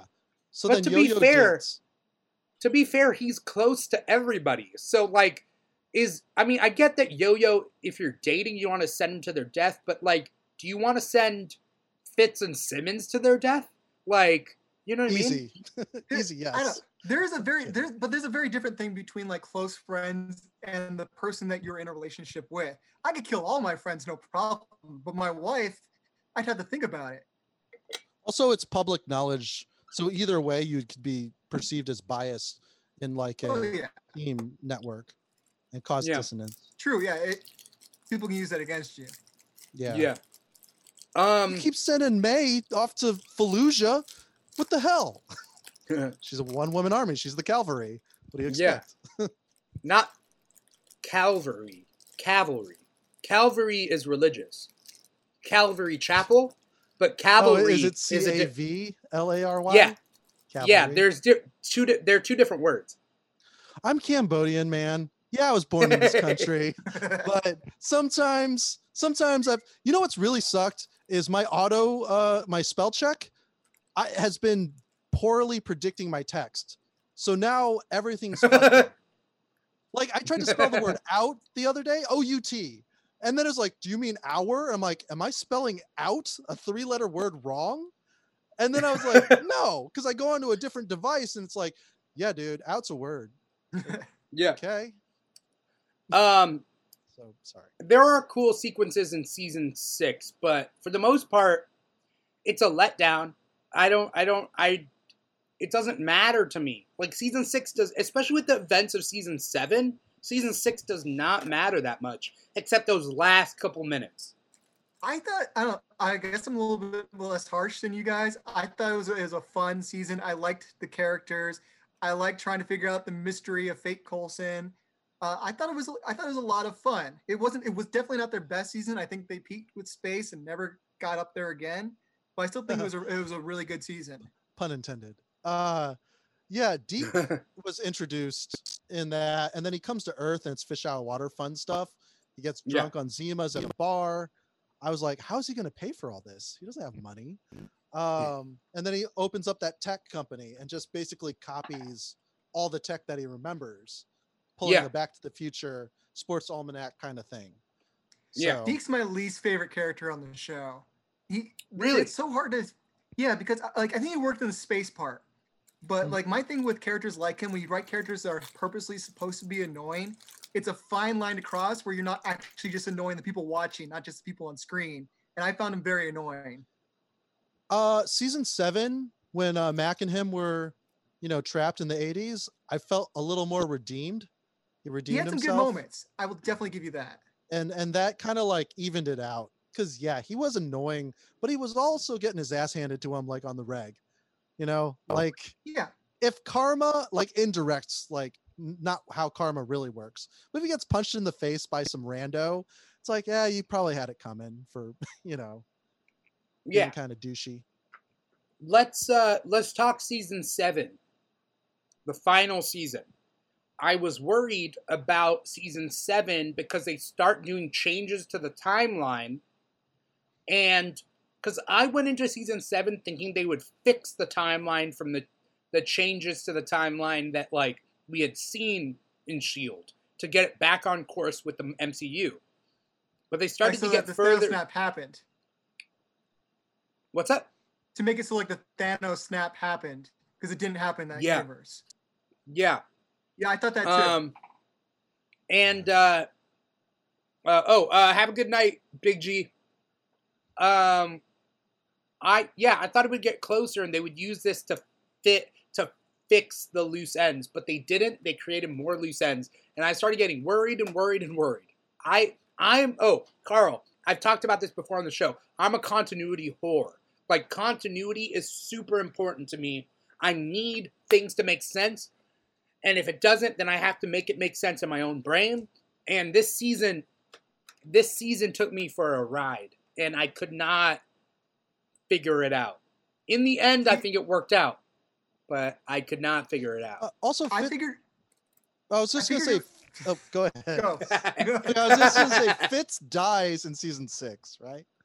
He died in, he died the future version of him dies in season 6. And then they go back and they want to find the version of him that's frozen, but that would mean that he never made it to the far future, which is all just too confusing when you think about it. Yeah. So, and that's, I was like, okay, well, that's on the table. We have that kind of time travel. So no characters, matter. Alternate timeline time travel. That's what it is. Yeah. And then Robot Coulson. I'm a big fan of, one of my favorite TV shows, at least a few years. It's still good now, but peak a few years ago is Doctor Who. Yeah. And if you watch that show, you cannot be a continuity whore because it will not work. They contradict themselves so much. So I'm used to being beaten a little bit with that. I was a little bit worried because I prefer that they do follow it, but I'm able to go with the flow a little bit. I feel like British sci-fi is more about the analogies or the analogs they're trying to make with society or, and also too, classic Doctor Who is the lowest of budgets. Same with Red Dwarf, the Mighty Boosh. I love classic Who though. I've seen majority of that. Yeah. So, but the thing is, because they're British, I'm like, okay, I can separate that. Well, we have 2 British characters here, so it works fine. Oh yeah. I just got nervous. I got nervous for each timeline. I couldn't. I was like, where is Fitz this whole season? Again, another season of keeping Fitz and Simmons away from each other. It's almost every season, yeah. That's what they do. Yeah, that's the theme. Yeah, it's super convoluted though, because they keep reminding you, they'll say a name in each timeline. So I'm John Garrett. All right, everybody, open up your books and remember what John Garrett did and who he was played by. Was it Bill Paxton? No, that was somebody else. I had spent so much time looking things up. Yeah, I mean, he was the big bad by stealing Quake's powers and unlocking other humans. But who? Quake's son. Wasn't he the big bad? I know that the Chronicon... Not Quake. Quake's son. Who I'm not sorry. Quake? Quake's powers. Garrett's son takes Quake's powers. Yeah. Not Garrett's son. Not Garrett's. No. Malik's son. Malik. Yeah. Garrett is Bill Paxton. That was what was confusing me when he said not Bill Paxton, someone else.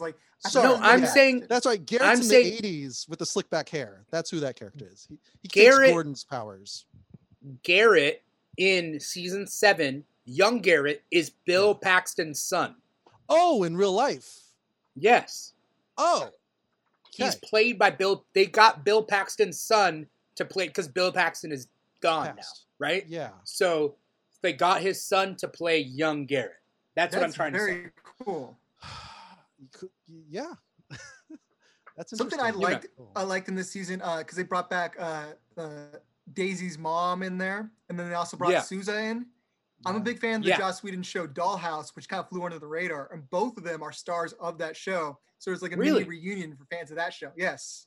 Oh, the other reunion was the guy that has the knives. That was Ryu in the Street Fighter movie, and Ming-Na was Chun-Li in the Jean-Claude Van Damme. So I always recognize the actor whenever I see him. Yeah. They did a couple of that, things like that. And they brought back Patrick Warburton's character, the Shield agent. You know what I mean? The one that had the videos in the lighthouse. Yeah, they brought him back in real life, right? Yes. So yeah. Paul, do the voice. I know you got Patrick Warburton's voice. Oh yeah, cool. All right, agents. Pretty sure that Y'all know what to do. No, now you're doing it like a Texan accent. I don't know. I have to have a line. Because when you're better than this. No, if I do a Patrick Warburton, it has to be Venture Brothers. It's Joe. Hey. Joe from Family Guy. Hey, Peter, freaking come at me. Are you ready? There we go. That's him yelling, because that's what he does. He's very intense at times. Agent May. What? No. What was May's cover name in this season? I don't remember her name. I just know I rejected her. She wanted to go on a date with me. So you haven't aged a day. It's been 30 years. It was like 5 years because it was like 70s to 80s. Yeah. But I mean, she hasn't aged a day in 30 years anyway in real life, so it's true life. Right. Those Asians. Holy guacamole. Wow. Yes. Yeah. So I guess like after everything is concerned, we have that final episode or final two episodes that explain that like Fitz's plan and like hopping over to an alternate timeline. Right. Okay, great. It wasn't perfect. And then in the end, we see what all the characters are doing in that final scene, right? The bar scene. Yeah. Right? This bugged me. Oh, wow. Okay, why did it bug you? Yeah. Okay, for one thing, I feel like in a last episode of a series like this, there should be a main character that dies. I just feel like that's important. Also, when the Chronicon died, I forget his name at the moment. Enoch. Good guy. Enoch. He's like, this is the last mission that you guys will go on together. And it made it sound like something big was going to fucking happen.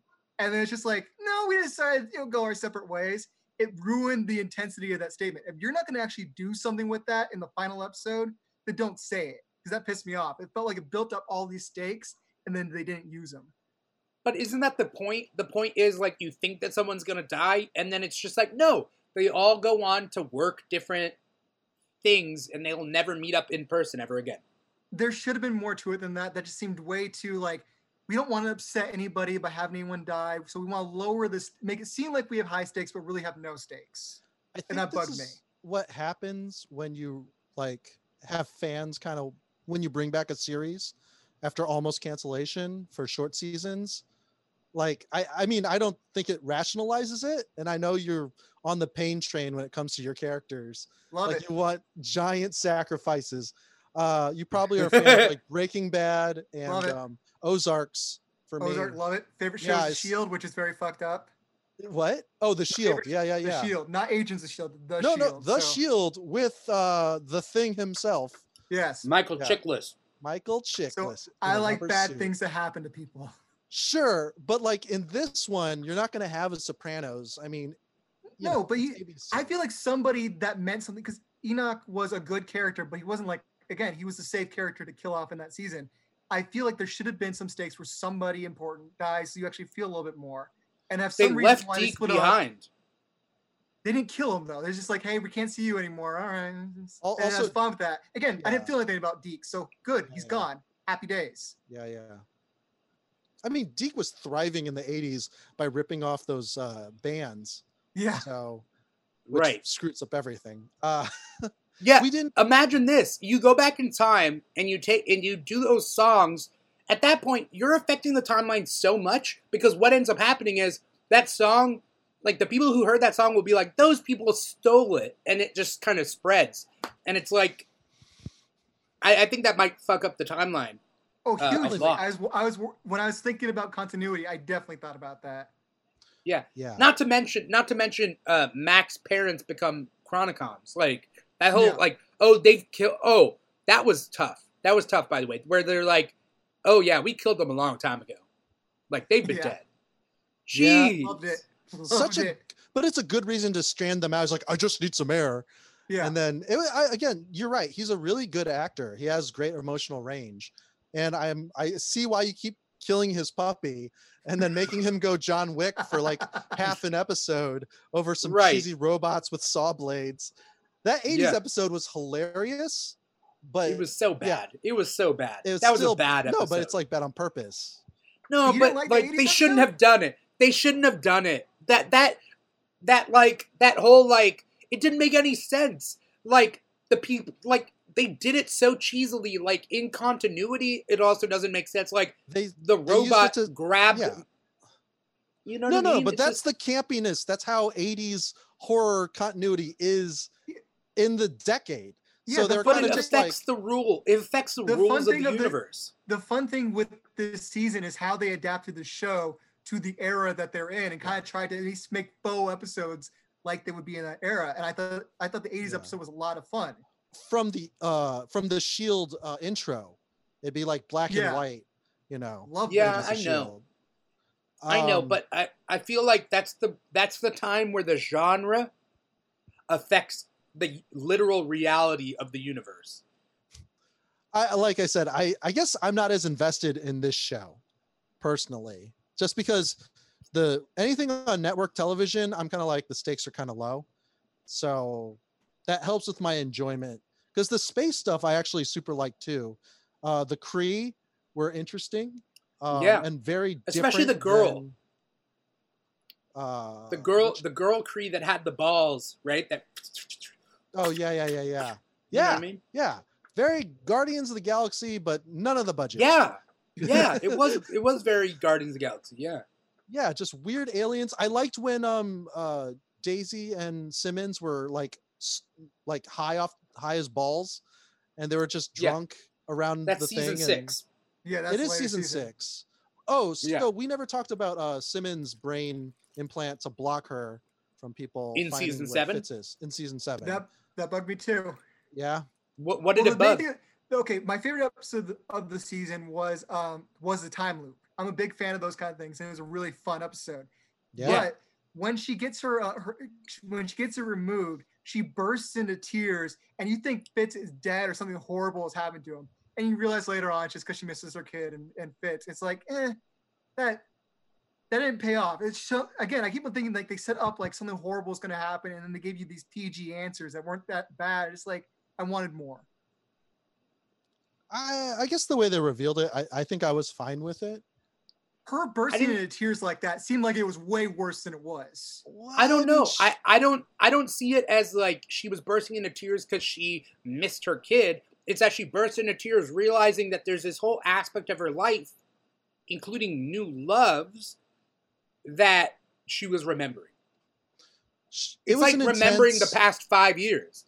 It's you know what I mean? I don't know. To me, it hit me differently. Well, remember how she talked to everyone. Right. Yeah. She kept I don't remember you when Fitz comes back through the wormhole. Well, that's when her brain was fucked up from torture and people digging into her head. Yeah. Yeah. I did think it was super cool though. The way Fitz was this is the way we're going to get her memory back. We all have it linked to one thing. We're going to backtrack. Star. And it flexes how smart they are. I thought it was sweet. You know? No, I didn't completely hate it. It's just because of that one moment, it bugged me. You're a monster, Carl. You want Fitz to be tortured. You want him to have to listen to Nickelback in an underwater prison. At least just be a living head in a jar. Come on. They already have done that to death and not death. Oh, by the way, sorry, real specifically, the head in the jar guy, that Russian guy in season 4, that was MODOK. Oh, he was MODOK? That guy, if there is one line that MODOK. He has. Yeah, there's one line that he has that he says, I'm a man designed for killing, or something like that. Do you know who MODOK is, Carl? Yes, I do. I'm reading Iron Man right now. He appears. Okay, yeah. He's on Fantastic Four too, right? Yeah, Fantastic Four doesn't fight AIM. Fantastic Four doesn't fight AIM that much. Iron Man and Captain America. They mainly get attacked by certain people and deal with it. Yeah. They're not going out for it. I just feel all the sciences always clash, and I know advanced idea mechanics versus whatever Reed Richards is doing, or Valeria. She's really smart. So AIM doesn't really fight Fantastic Four that much. Is it mostly Hulk? Hulk too. Fantastic Four doesn't fight Hydra that much either. Oh, I don't. Yeah, there's no reason to. Yeah, I think AIM started off with Captain America, even which is weird, but I think that's true. Yeah, Well, because the leader, well, and then with the Hulk, the leader joins AIM, right? So it's like, yeah. So it tends to be like Captain America, Iron Man, Hulk. Those three guys fight AIM, because each one takes AIM in a different direction. Captain America fights AIM because they're like a terrorist cell. Iron Man fights AIM because of this like technology, like science thing, and then like Hulk fights AIM because AIM tries to like capture Hulk and stuff like that with the leader and everything. So it's like Fantastic Four is Skrulls for the most part. Oh yeah, definitely Skrulls and Doom, Skrulls, Latveria, and Inhumans, Negative Zone, and Namor trying to bone that sweet Storm, Sue Storm. Maybe Sue Storm. He wanted to bone Storm too. I mean, yeah. Well, I don't know. Yeah. Namor doesn't. Namor has a type. Well, he kind of has a type and kind of doesn't. Blondes. Yeah. Yeah. Blondes. Blondes is a big thing for him. He doesn't like redheads. That's specifically stated. What? Namor Rex. Namor specifically states he does not like redheads. That's it's an issue of X-Men. It's an issue of X-Men where the X-Men are trying to create a treaty or something with this one underwater civilization. So Namor takes Hope Summers underwater, and Namor talks to this like tentacle squid princess, and Namor goes in to bone her. Like and he goes, okay, wait here. So Hope waits. He goes, bones this squid creature, comes back, and she's like, what? And he's like, yeah. He's like, yeah, you know, essentially like he likes all types except, you know, redheads. Like, because Hope Summers is a redhead. So like he'll do a squid creature. He just won't do a redhead. Yeah. It's like with John Constantine having a relationship with King Shark. Like they used to do. That's Apocalypse War yesterday. That was great. That's alluded to in Apocalypse War, but that's not canon. It's not canon. Oh, it's not canon? Oh, okay, okay. Not in the comics, at least, you know? Okay. Yeah. That's fair. It's weird. That's weird. I love it. It's especially because King Shark isn't gay in the comics. Maybe he's gay with humans. I don't know. Some people go like, I'm not gay, but I'd be gay for that person. Maybe King Shark's gay for Constantine. Yeah. Yeah, maybe. That's his whole pass. Right. So backtracking, Namor, Hope Summers. We talked about AIM and MODOK. MODOK is what started this. Yeah. And then Fantastic Four. And then, MODOK. So that Russian guy was MODOK. Mm-hmm. And what they say, though, in an article is that they got the rights for MODOK, and then they got the rights pulled. So that's why they half-assed MODOK. Oh, that sucks. But that's why his head come off a robot body? I'm not remembering this. Yeah. Oh, in the ultimate universe, the ultimate MODOK essentially is that he's just a human head that detaches from a robot body and goes onto a new body. And then comes back. So that was Ultimate MODOK. So this one's very similar. I like MODOK in Next Wave, where or Dreamwave? No, Next Wave. Next Wave. Yeah, they got like rockabilly MODOKs. There's iterations of MODOKs where he's got Elvis sunglasses. Yeah. Oh wait, that's the same one. Yeah. There's a new one on West Coast Avengers where he was like a pretty guy. Yeah, I can't remember what it was called, but he was like a pretty version. They find out that he's a MODOK. Yeah, I forget what the MODOK stands for in that respect. I don't remember. Murder. It's like something handsome. That's awesome. Yeah. But it's funny because he appears and they're all like, "That's MODOK, right?" Oh yeah. Like it's like he tried to fool them, and they're like, his head's like too large, right? Because it's this like muscular guy. It's this muscular guy with like long hair, and he's kind of like a teen heartthrob looking guy, but his head is drawn slightly larger. And so they're like, that's MODOK, right? We're all in consensus. They redid it to where he kind of only just barely larger than a normal head, Or is it like MODOK size? By the end of the series, he goes back to full MODOK, but like when he's looking handsome, it's not MODOK size. Oh, his name's Brodok. Yeah, Brodok. That's so great. It's biorobotic organism designed overwhelmingly for kissing. That's right. I love it. I'm on board. This is what he looks like. Holy crap. Wow. But you can see his head slightly large. Oh, dude. It looks like Thor's head on a teen's body. Specifically like a twink's body. Yeah. Well, you could even see it when he takes Hawkeye. God. Yeah. The size difference. Holy jeez. It's like Haley Joel Osment. That's mean. So anyway, all in all, like, how'd you guys feel about, or what were your favorite and least favorite seasons? Let's go. Let's do that. For me, my favorite season is a full one is season 4, because I love basically everything we talked about earlier. But favorite part is the space season.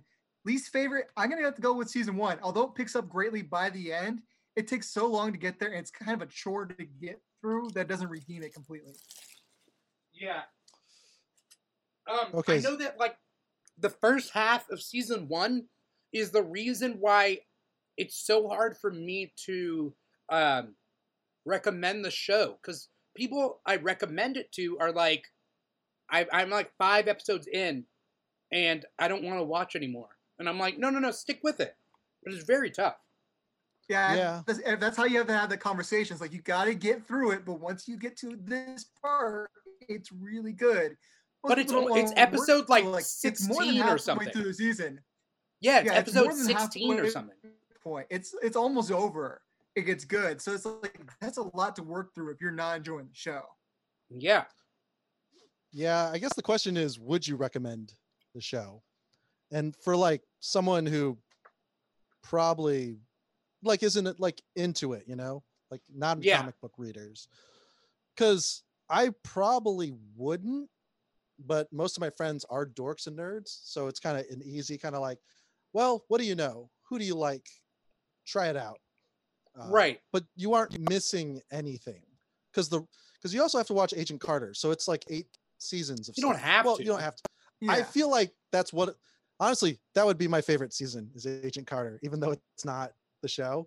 But I really like it's more cohesive. Agent Carter. Yeah, and the characters are very fully rounded, and they're still mean to them. So I don't agree with you have to be a comic book nerd to kind of get into this show, because I didn't start reading comics until a few years into the show, and I was in love with it. Comics enhanced it. But I would recommend it to someone even if they don't like comics. Okay. Yeah. I don't think it hinges on the comic book thing. Cause in fact, the comic book thing might make you hate it.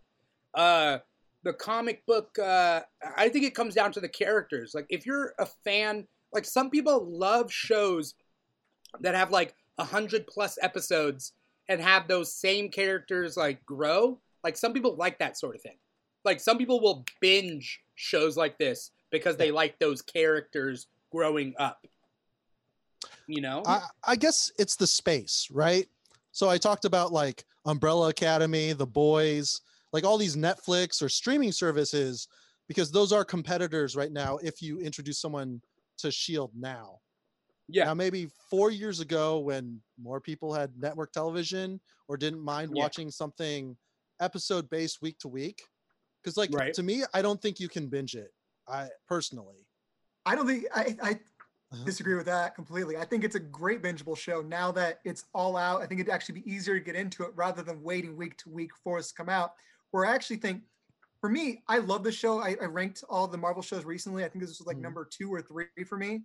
I think it was a great show. I think actually, like you talked about Umbrella Academy, I think it's weaker with the characters. I was not invested into Umbrella Academy, where I thought this one had better character development, better plots, and just was more interesting than Umbrella Academy was.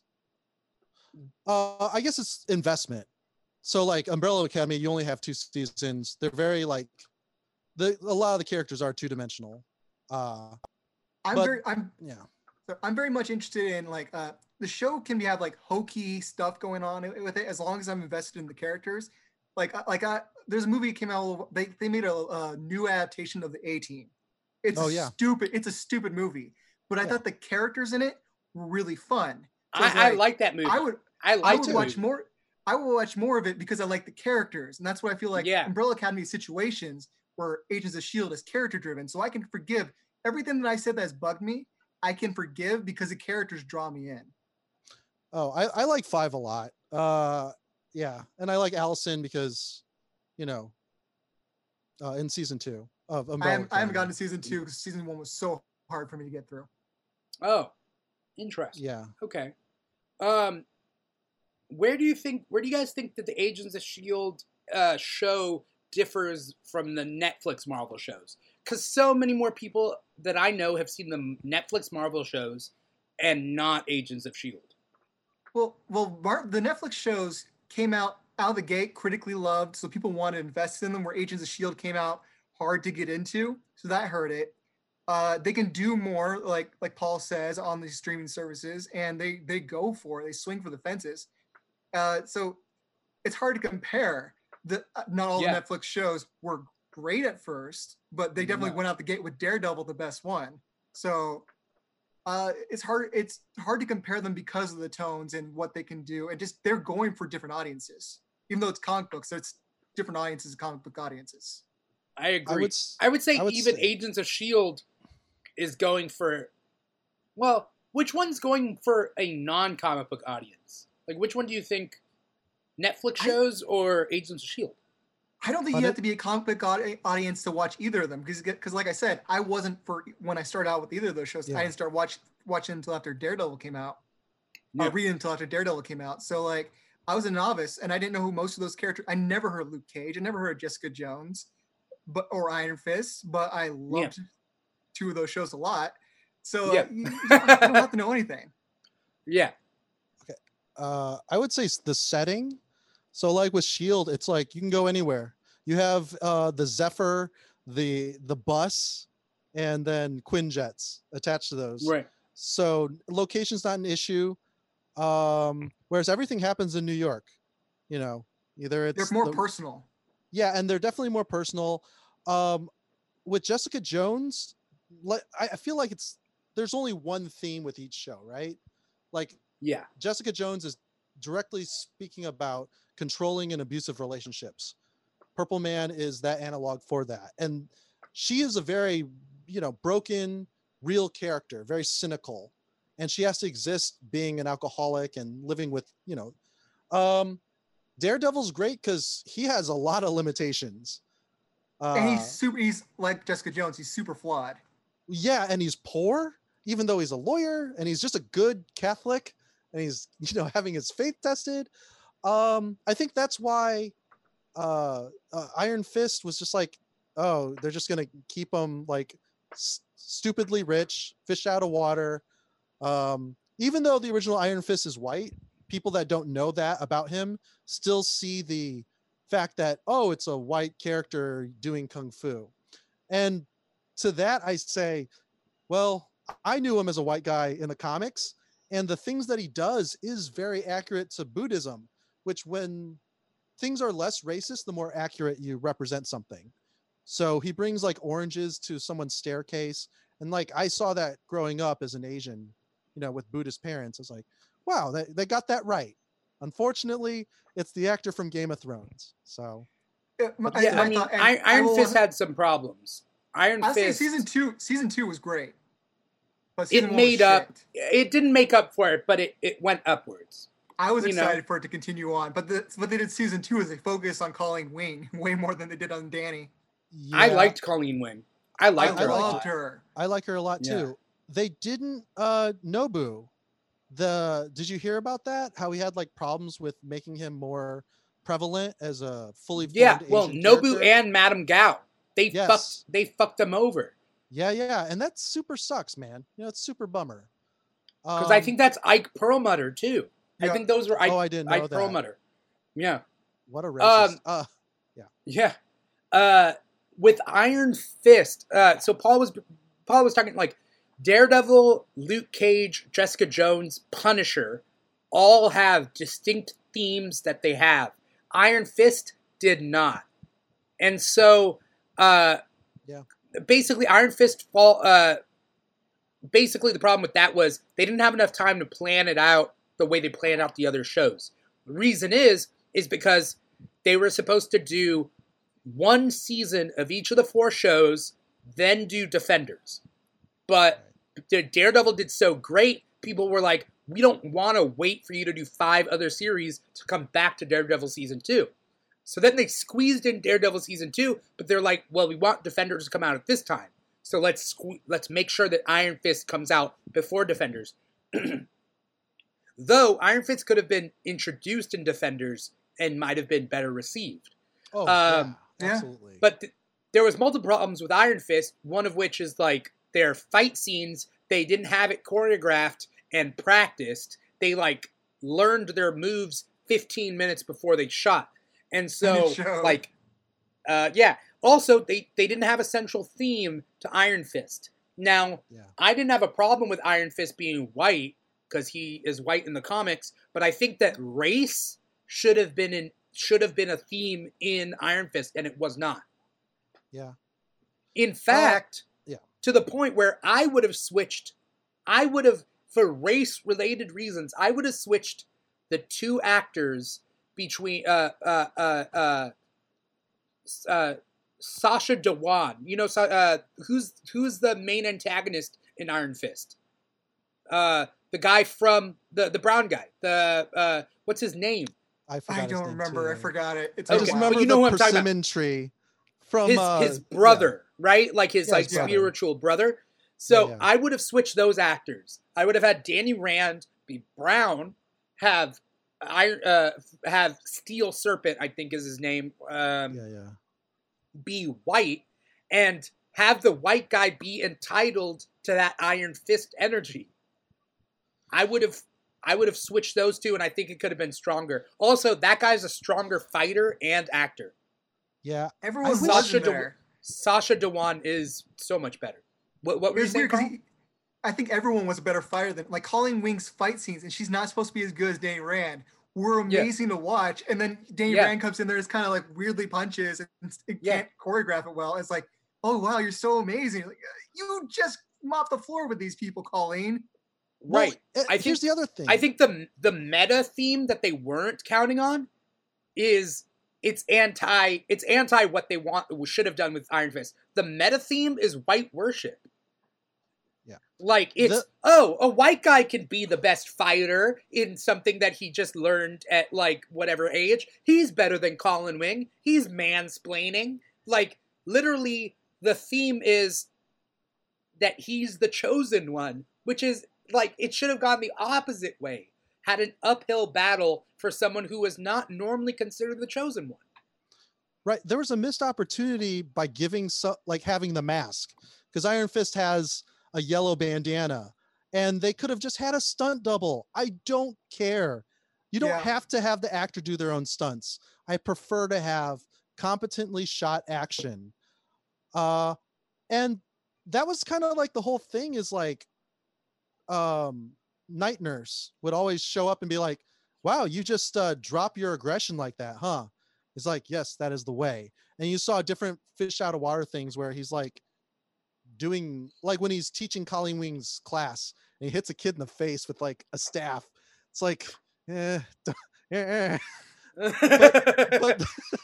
like, I don't know. It just, it didn't work because he's so, if he was a better martial artist, I could probably buy it.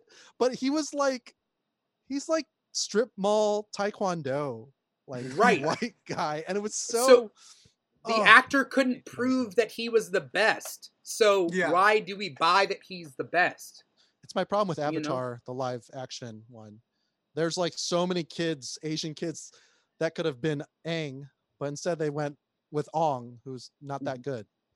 Yeah. Did you hear they're going to make a TV show, and the creators of a live action TV show and the creators of the cartoon were supposed to be writing on it, and now they're no longer working on it. They're never going to learn their lesson. Yeah. Yeah. Honor the source material. Honor thy mother and father. Yes, Dadoy. That's a commandment, right? Honor thy mother and father. I don't know. I want to focus on Luke Cage just a little bit. The first half of Luke Cage was really good. I like the actor. Second half sucks. Freaking sucks. Wait, are you talking about the first season? Yeah, first season. Okay. Yes. First half. Because I love the second season. No. Cottonmouth is the owner. I like him. Oh, sorry, not Cottonmouth. Diamondback sucks. Yeah. Cottonmouth is great. Diamondback sucks. Bushmaster is awesome. Oh, Bushmaster. He can actually fight. Like, it was great. And it was a different style. It was just great seeing Luke Cage, who's like so used to just walking in there and not having to worry about stuff, getting messed up with that guy. It was so much fun. Yeah, and like Jamaican, and it's very authentic to the area of the Bronx. And he's another character that was a bad guy, but wasn't really like a bad person kind of thing. And I thought that was he was really interesting. Yeah. Yeah. Daredevil season 2 took 2 different storylines and made Daredevil work overtime, hanging out with the Punisher, trying to make Daredevil kill him, and then zombie ninjas.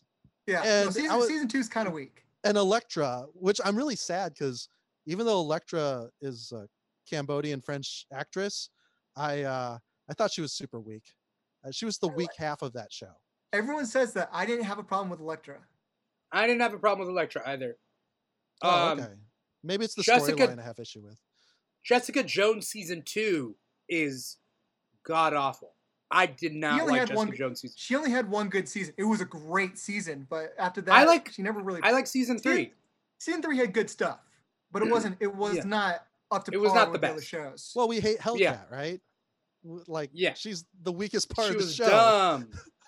She was dumb. I forgot the guy's name. The one that was an addict that was mind controlled. He was really cool. Oh, yeah. And then he bangs, what's-her-face, Hellcat. Yeah. And puts on the suit. And, like, I don't know, I really like his kind of, character development. It was interesting.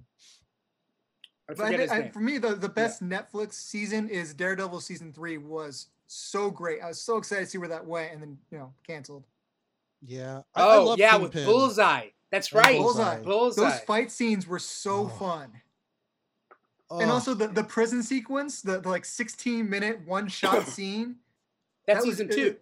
No, that's season 3. The prison sequence? That's season 3. Yeah. The long cut. Yeah, the single shot prison scene was season 3. I thought Punisher in the prison. No, that killing was everybody. Daredevil. Yeah. No, Daredevil. It's all about Daredevil. Yeah. Oh man! I just when Wilson Fisk is in that upside down SUV, and he does the Edgar voice. Oh, what's going on? And then you just see Bullseye just murking people, and then he runs out of bullets. And you're like, oh, he's fucked. And he just throws the gun, or he throws a knife. I don't remember exactly. It's been 2 years since I've seen this. Yeah. But he's fantastic. Yeah, it's just anything in his hand is a weapon. I fucking love it. And Daredevil is just again. He's, back against the wall every time. And I love he's back in the black suit while Bullseye's in the Daredevil suit. It was so much fun. Yeah. Unfortunately, that is all the time that we have today. Before we do go, do you guys have any closing thoughts about Agents of S.H.I.E.L.D.? Or anything that you wanted to get out there? That's all right if you don't. I think we covered it pretty good. Yeah, we did. I'm glad we have closure. I think that's all I can say. I think it's like I hate when. Go for it. Oh no, go for it. I hate when. I feel like so many shows just try to keep on going longer and longer as long as they're renewed, and I'm glad this ended now. I think any show going past 7 seasons is pushing it, and they kind of already pushed it past 5. So I'm glad it's over, and I'm glad it had an ending. I like it. I think that any show should at least get 3 seasons. 3 is good. You have like a 3-act. You can treat each season like an act. 3 seasons. If you go further than 3, you should go 5. If you go further than 5, you should go 7. And then after that point, it's too much. Like, after 7, you might as well go 10. And that's, I don't think, I think that's too much. I think Star Trek could go on forever. Certain shows. For the fans. Love that the majority of them went to 7 and stopped. Oh, okay. I'm just saying they could. They could, but I feel like you run out of plot ideas and things to do with the characters. So like 7 seasons, it's a good stepping out point. I like it. Robot Chicken. I'm invested in those characters, at least at first, but now they've gone on way too long. Yeah. Yeah, okay. Robot Chicken jumped the shark, man. Yeah. Yeah, that's true. Mego dolls, they brought them back and that was a fail. Robot Chicken might be one of the only shows where jumping the shark wouldn't exist. Well, like, any sketch show has that. What about like South Park or animated shows? Oh. No, I mean, I feel like SNL jumped the shark by creating movies based off their properties. Like, I think that's a jumping the shark moment. Some of them are popular, though. Like, Wayne's World is very popular. Yeah. But I can think of another one, but Wayne's World is very popular. The Ladies Man? Ladies Man. Oh, we both went there. Yeah. Mind meld. It's Pat. That ages well. Yeah, Corky Romano. That's a movie. It's not. That's not. All right. That's just Chris Kattan. So, that is all the time that we got today. We've already gone a little bit over, but I want to say thank you guys, Carl, Paul, for coming on the show, taking time out of your Saturday afternoon. You guys could be partying it up. You know, going to a rave, dropping Molly. You know, you could be doing all that stuff, but you're here with me, and I appreciate that. I'm glad that we got to talk Agents of S.H.I.E.L.D. because, truth be told, not enough people watched it, especially from the beginning to the end. And so it's nice being able to talk about people that know the nitty-gritty. It always is on the show. Before we do get going, Carl, what is your social media, if you could say it out loud? And then if you have anything to plug, you know. Yeah. I have my social media is at Unlicensed Film. I have a podcast called Unlicensed Entertainment. You can find it on Apple, iTunes, or Stitcher. It's an entertainment show where we talk entertainment news, movies, TV, whatever, play some games. It's a lot of fun. It's a comedic show. It doesn't take itself too seriously, and I think it's a lot of fun. We do a show every 2 weeks. Okay. Awesome. And that's going on right now, or it's going to start soon? There are 14 episodes that are able to download right now. Okay. Awesome. Cool. Paul, what do you got? What's your social media? Where can we find you next?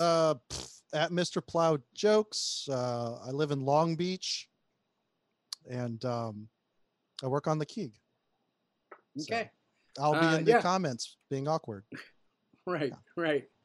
Thank you, Carl. Thank you, Paul, for being on the show. Thank you to anyone listening, anyone who was watching this live and commenting on Twitch. Big G Noise Monkey, my sister, Michael Drader. Thank you guys for watching. If you guys haven't followed us on Twitch, click follow on Twitch. Help us out. You know, the whole like, comment, subscribe thing. We got a lot of social media. So we got Twitch, we got YouTube, we got our podcast episodes on Apple Podcasts, Spotify, and SoundCloud. If you like memes, follow us on Instagram at The KEEG Show. Either way, we got a lot to offer. We're going to start TikTok soon. Who knows what'll happen? Maybe it'll just be me dancing. Who knows? But we appreciate having you guys watch, listen, you know, follow us. So thank you guys so much for your support. Carl and Paul, once we're out of here, feel free to log out. I got a little thing that I played yesterday on the KEEG back. For Chadwick Boseman that I'm going to play right now. So you guys can feel free to log out once I peace out. Either way, thank you guys so much for watching the show. Once again, I'm your host, Dimithri Perera, and this has been The KEEG Live. R.I.P. Chadwick Boseman. Miss you, buddy. So he has, you know, them put his first issue of Black Panther, an original 1977 the first Black Panther comic book, in my trailer, and writes a note and says, "I believe you're gonna be Black Panther." Wow. Like, just out of nowhere. At that time, was that at all on your radar? It was something that I wanted. It was something like, as an actor, you know, you walk around saying, hey, I could play this guy, I could play that guy, I could do this type of movie, that type of movie, this type of story. So Black Panther was on my radar as a dream, as something like that would be cool to do, and I'm a fan of it, but not like, you know, where it would sort of take over your consciousness as something that you're actually going to do, until he did that, actually.